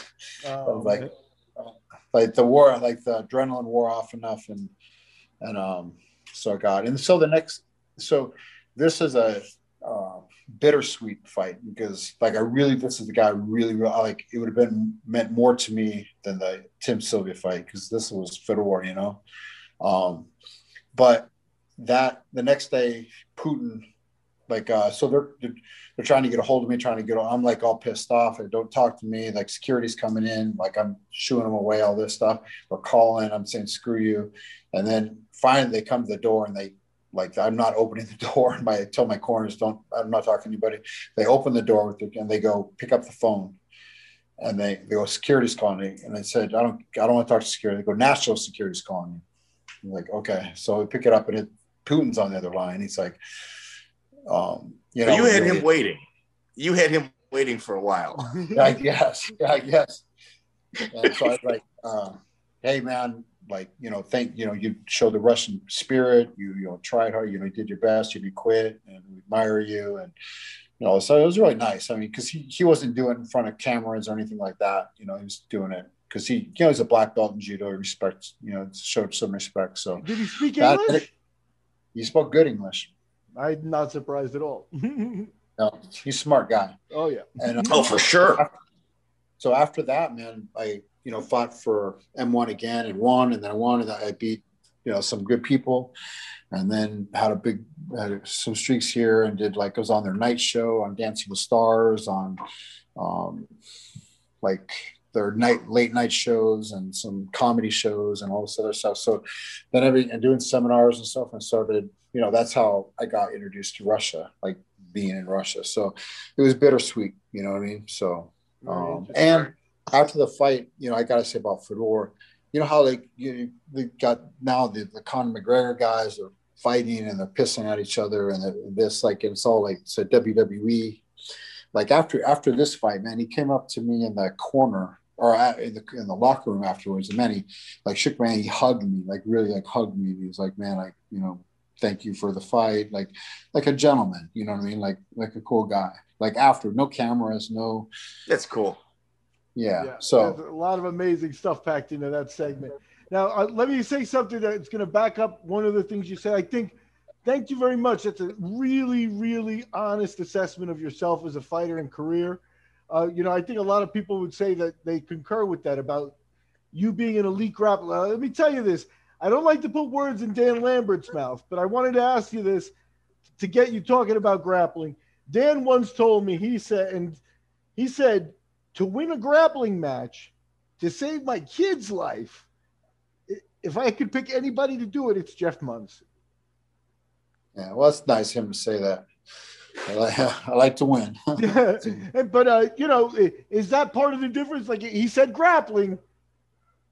In MMA, yeah. he might have another choice. Are you? Is no? Are you talk about yeah, that? Yeah, I mean, I, I think you know.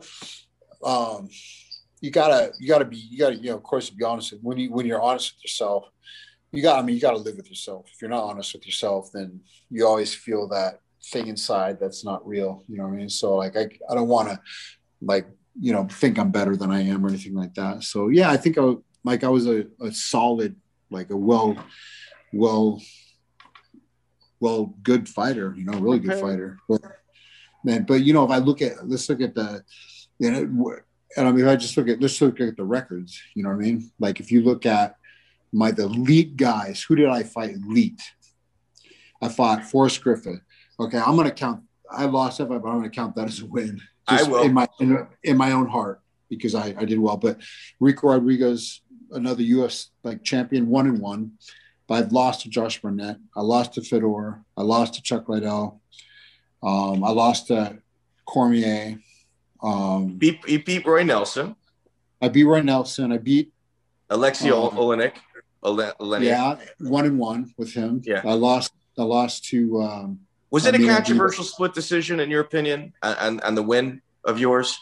I didn't think it was. Con- I thought I won pretty easy. I mean, I took I, him. I, I was think it was controversial that it was a split decision.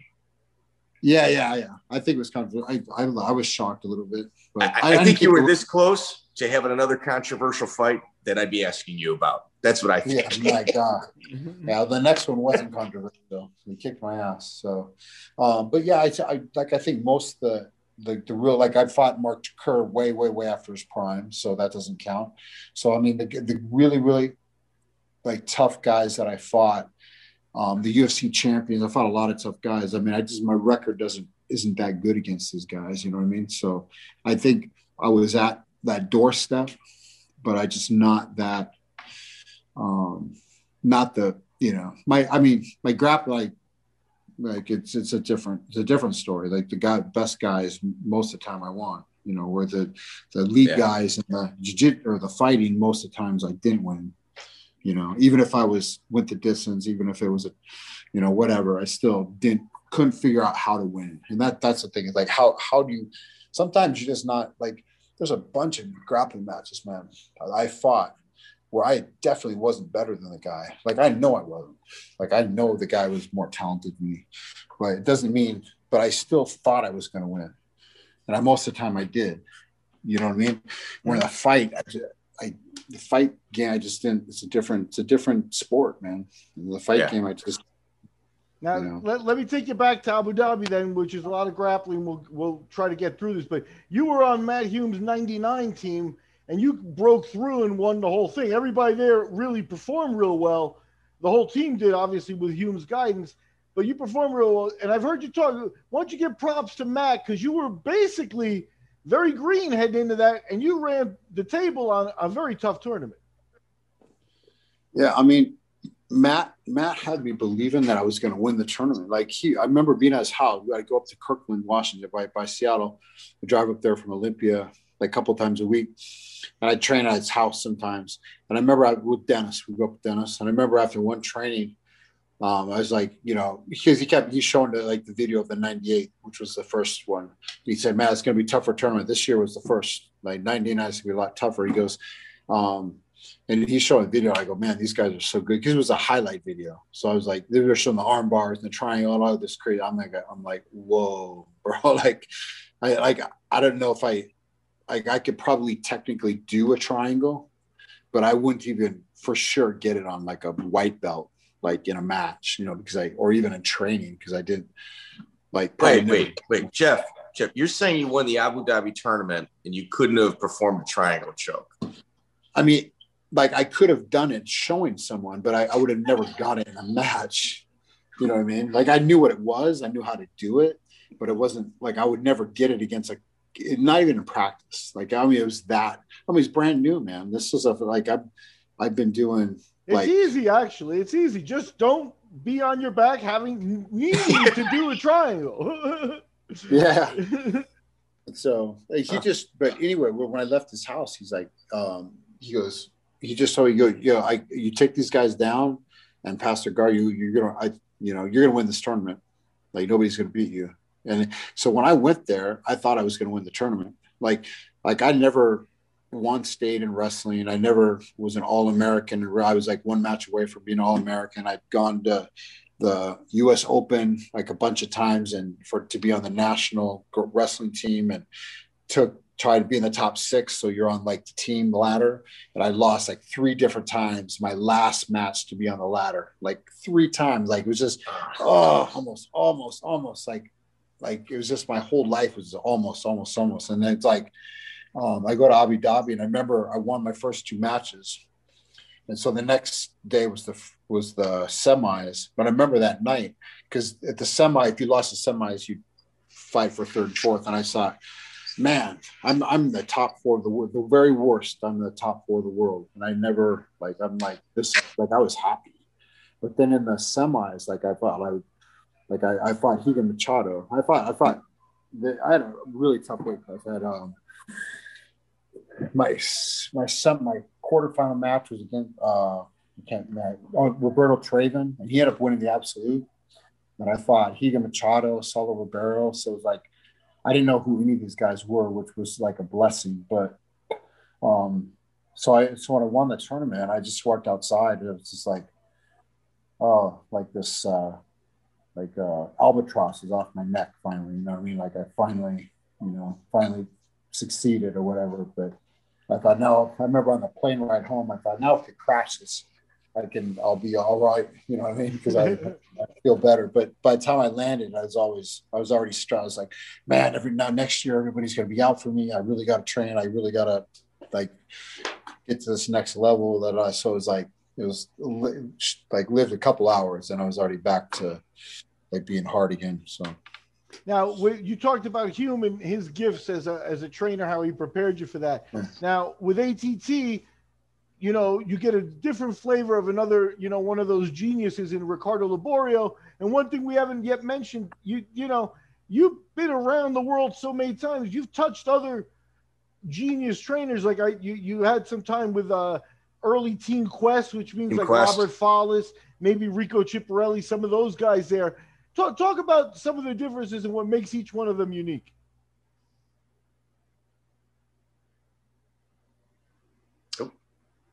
Oh no, he'll be back. I think we, he'll come back. Yeah, we gotta. Dude, we're taking a lot of his time. Let's hit him with the ADCC questions. Yeah, Jeff, you back? Well, I'll tell you. So Matt Hume is the best coach um, ever. just because he's he's self trained himself. I mean, he's like a kickboxing champion. He's like knows pankration. He knows jujitsu. He knows wrestling. I mean, he just he wrestled in college a little bit. Like so, like he's like the master of everything.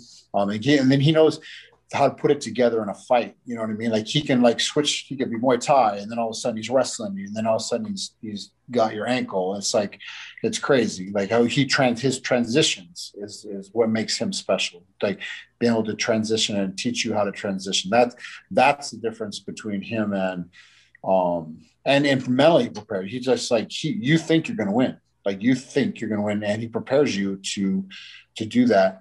Um, you know i remember like team quest going down to team quest sometimes going up to mats and like team quest was great.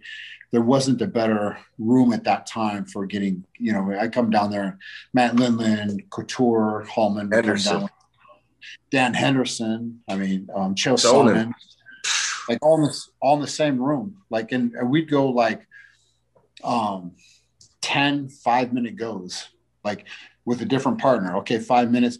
And what I what I liked about this training was you went 100. percent The the strikes weren't 100 percent with the little gloves on, and you could punch, kick, everything. You didn't hit 100 percent, but you you wrestled, you submitted, and you hit. I mean, you had some contact. So it was like you didn't you didn't walk out of there hurt. But um, can you imagine going like 50 minutes of hard of like like you're in a fight training with like that with oh I went with Couture and now I went with Matt or with Dan Henderson now I went with uh, like Sonnen and now I went yeah.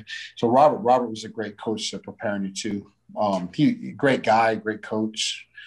Um but you know of course I'm biased but you know the America top team and man what what makes them so great is they got guys from every different aspect. So I remember first it was like Conan and Mar- and uh, Marcelo Silveira, and they were like fight. Marcelo's like a jiu-jitsu guy. Conan's like had did some fighting, um, but they're basically jiu-jitsu guys, and they brought in boxing. They brought in like the wrestling guys. They brought in like the conditioning guys. They brought in like all the guys um, that can help you prepare to win. Like so, you have like you you go in. There's never been a better preparation for a fight than when you're with American Top Team. And they they brought in the tough guy. I mean, look at all the guys that are down there now. It's crazy. Every time I go there, there's somebody, three or four new guys, you know, and the guys are going there now to train there because it's such a good camp.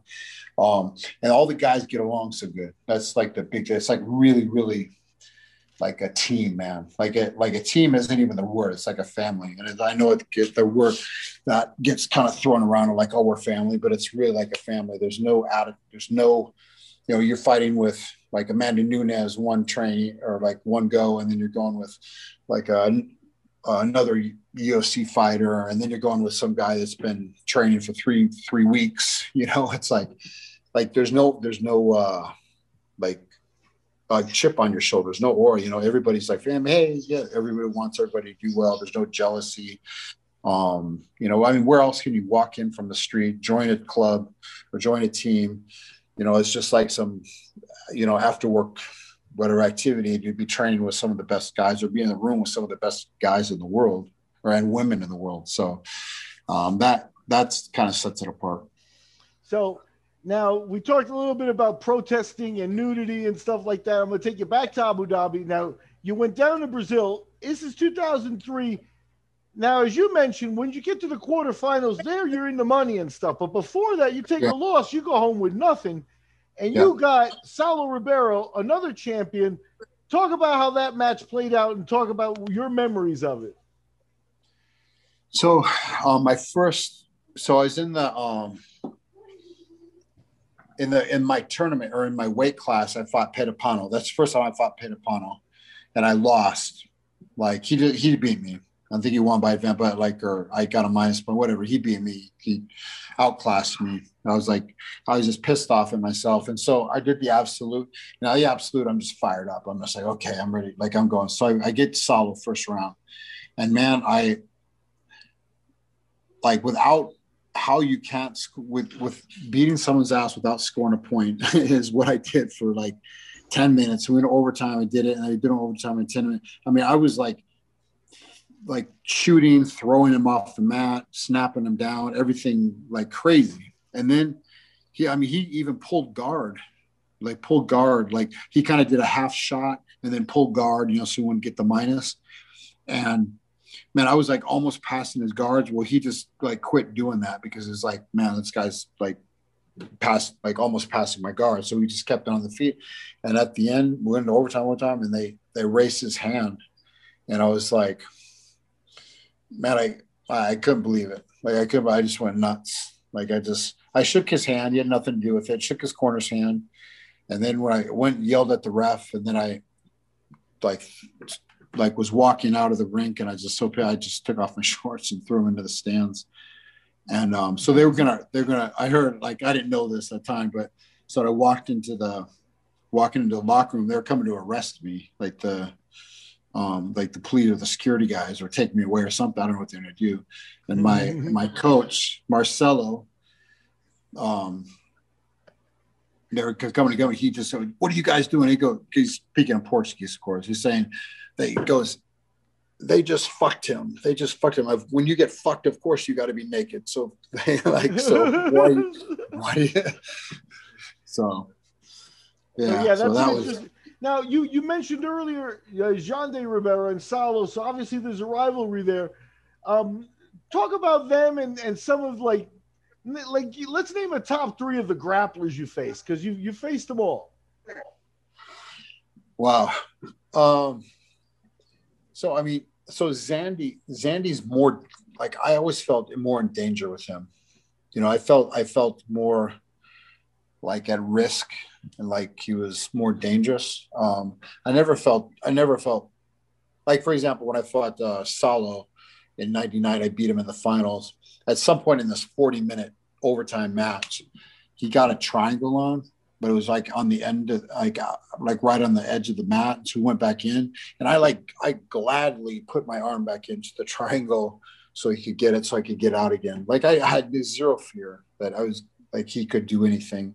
Where Xande, Xande, I I never felt um, comfortable. I just never didn't. He did. You just never feel comfortable with him because he's always he's moving. He's he's fast. He's you know, um, and this doesn't mean this doesn't take anything from Saulo. He's uh. I mean, he's won just as much as Xande. It's just it's just I think it's just a style. You know, style. And, and a little bit of the size too. I think too. You know? Yeah, the size, of course. Yeah, yeah. He's smaller. Um, you you earlier in the interview, I'm going to let you get back and mention your guys, but earlier in the interview, you mentioned an Abu Dhabi legend to me, and that was Mark Robinson. Talk about that guy. Wow.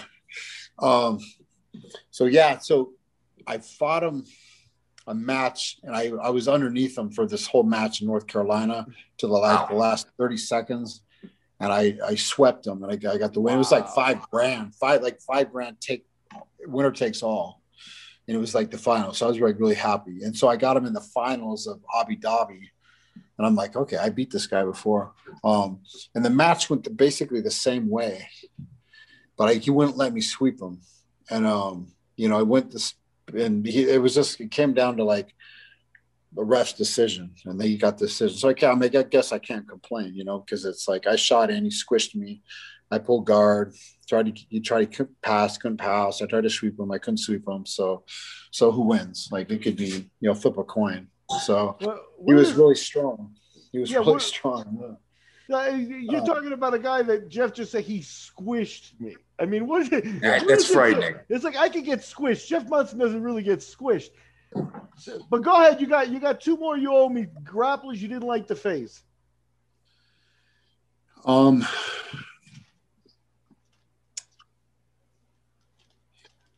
grapplers I didn't like to face. Um, yeah, that list is really short. Yeah. Cy- Cyborg Cyborg was pretty tough. Um, okay. Because his he did that. Uh, what do you call that? He put it. You know, you, you you're in open guard. You put his legs over. You know, put his his feet down over his head, and he still you know still can't pass him and stuff like that. So, like for for a for a flexible guy, really really flexible, Gumby-ish kind of guy. He was really strong. You know, so it was like he's he's really and his wrestling was pretty good too. So he had pretty good wrestling. Um, he was really gym is phenomenal. He's got a phenomenal gym. Oh yeah, yeah. I was there one time, but I was there so long ago that I'm sure it's changed and much better now. Gorgeous. Yeah, yeah.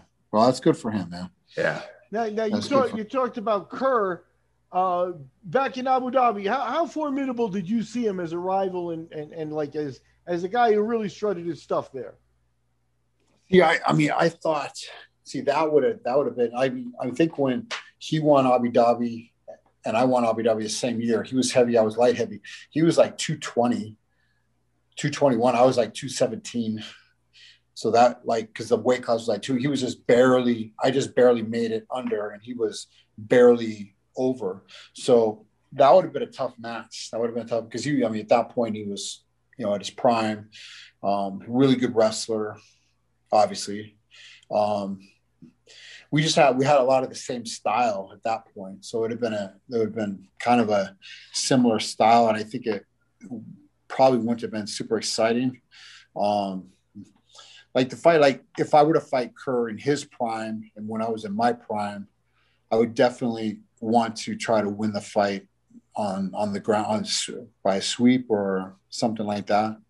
So I don't think I think I, am like 100 percent sure my like my jiu-jitsu skills were always were better than his after at least after you know 99 where I actually learned jiu-jitsu and stuff but um than his ever were but like he's such a physical specimen and like had we had such similar styles you know i think it would have taken the point to where i could play bottom game in order to beat him so okay that's fair enough Excellent. now I, I, when you lost early in abu dhabi then you joined the absolute that one year uh, as you talked about but traditionally you won your tournament you skipped the uh, the absolute yeah. tournaments a lot and i remember talking to you about it and you said that just the mental game of getting up for a tournament and and that whole thing you you want you were good for one you didn't want to do two. Talk about your memories of that. Do you regret not doing the the absolutes?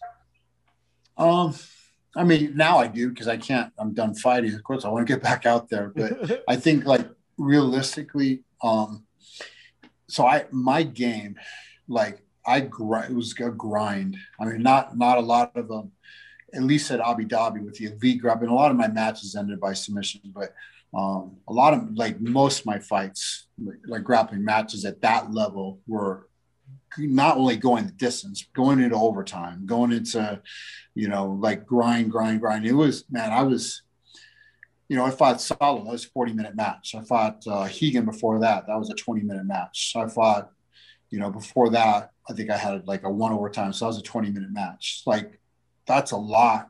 And then to, to think about going into overtime um, was tough. You know what I mean? Or I mean, not overtime, but, but like another whole tournament to get yourself up for. Um, it was, was pretty hard, especially like, uh, yeah, I was just like physically. I mean, I just I expended I expended a lot more energy than most of the other guys just because due to my style, I think. You know, so, Jeff, I, I think also you don't want to be on the receiving end of a Marcelo Garcia type highlight reel. Yeah. You know what I mean? You're a heavyweight, yeah. you know? Like you don't Yeah. yeah. but uh no and i i appreciate that another factor because i remember now we're talking I, I was at the 99 abu dhabi's like this was your debut kind of thing and I remember you flying home and you had to lie down on on the floor of the plane because of chronic back problems that really yeah. you you you got the 90 close to 90 MMA fights all these grappling fights with a really bad chronic back at times you needed chiropractors uh, uh, uh, uh, shots, you know, the uh, I found the name. Nubain. Yeah, you know, other some type of shot or something to get you going. Um, talk about the chronic back thing and how that affected you too. Um, I mean, it was an issue. Um, I mean, I can, I can, it's pretty cool. I can honestly say, like, it's never affected me. Well, I, I can say it's never affected me in a fight.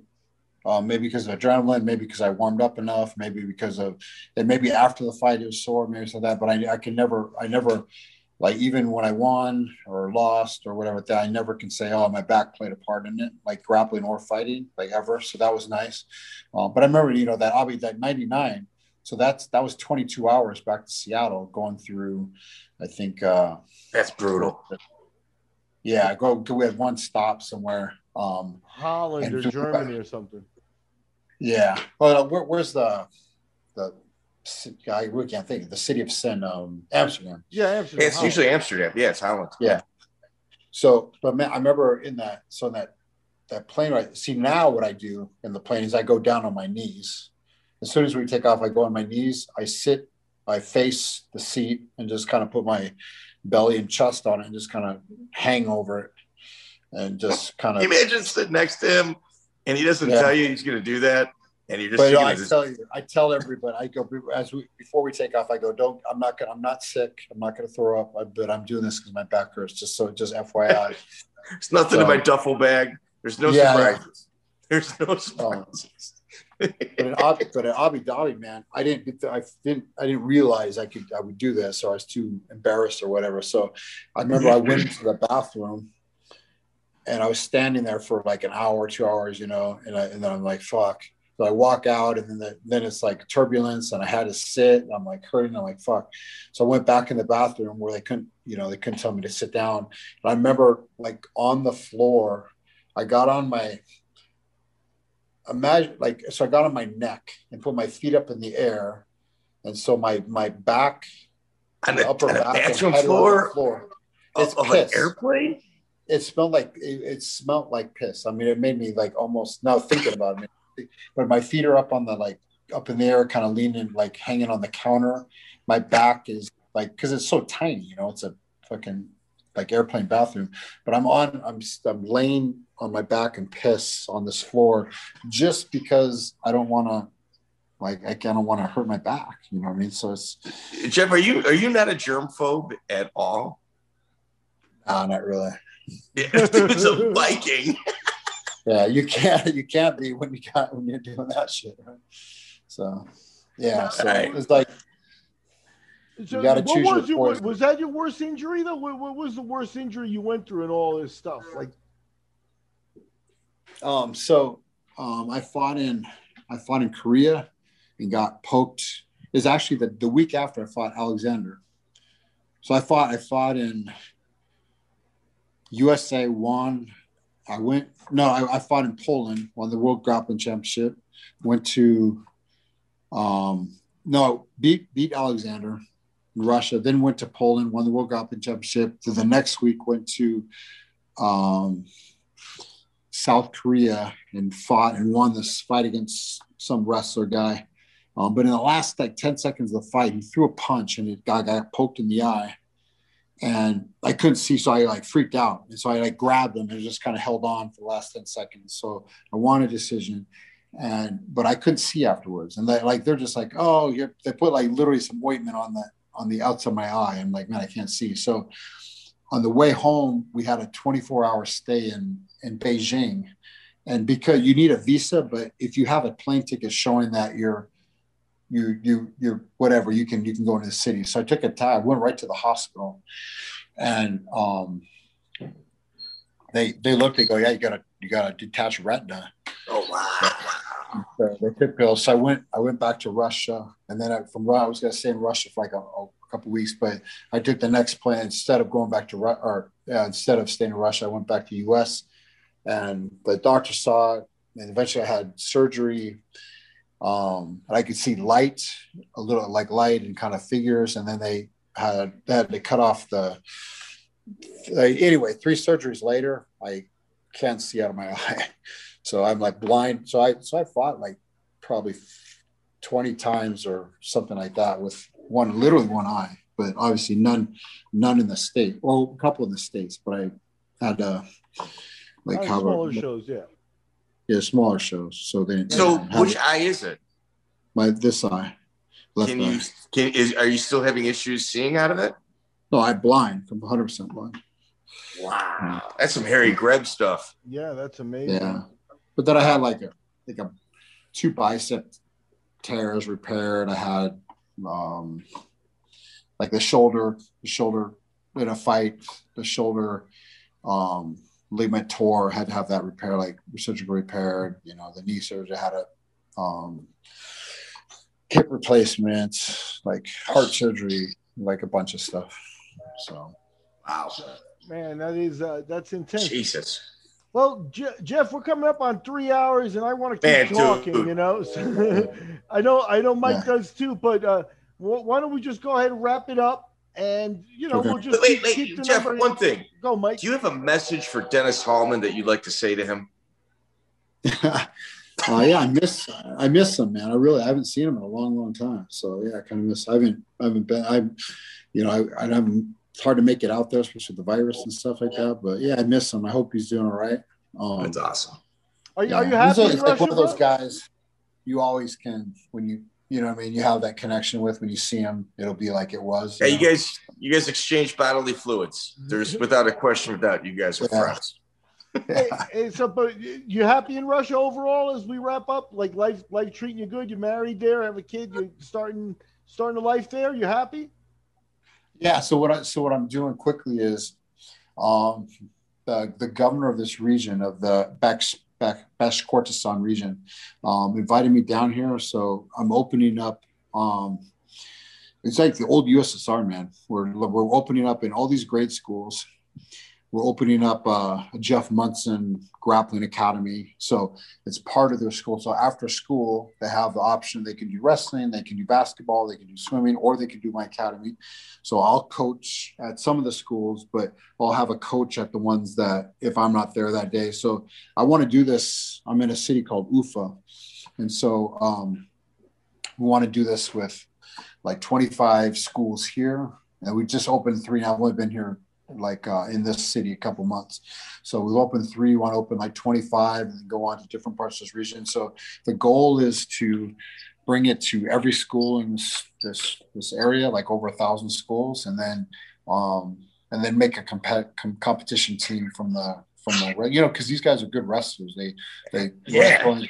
at early age. So we want to get the best guys um, that that want to do it and say, hey, you want to you want to train with us and you know like be part of our team and stuff. And we do this for the kids It's all for free, man. It's all for free. It's like really they, they like governor as the administration, they just gave me a salary, and no matter if I have one school or a hundred schools. So man, I just want to like just spread this all over and bring you know grappling here. So yeah, it's awesome. like a like good good kind of a dream job, really. So awesome, man. Excellent. Awesome.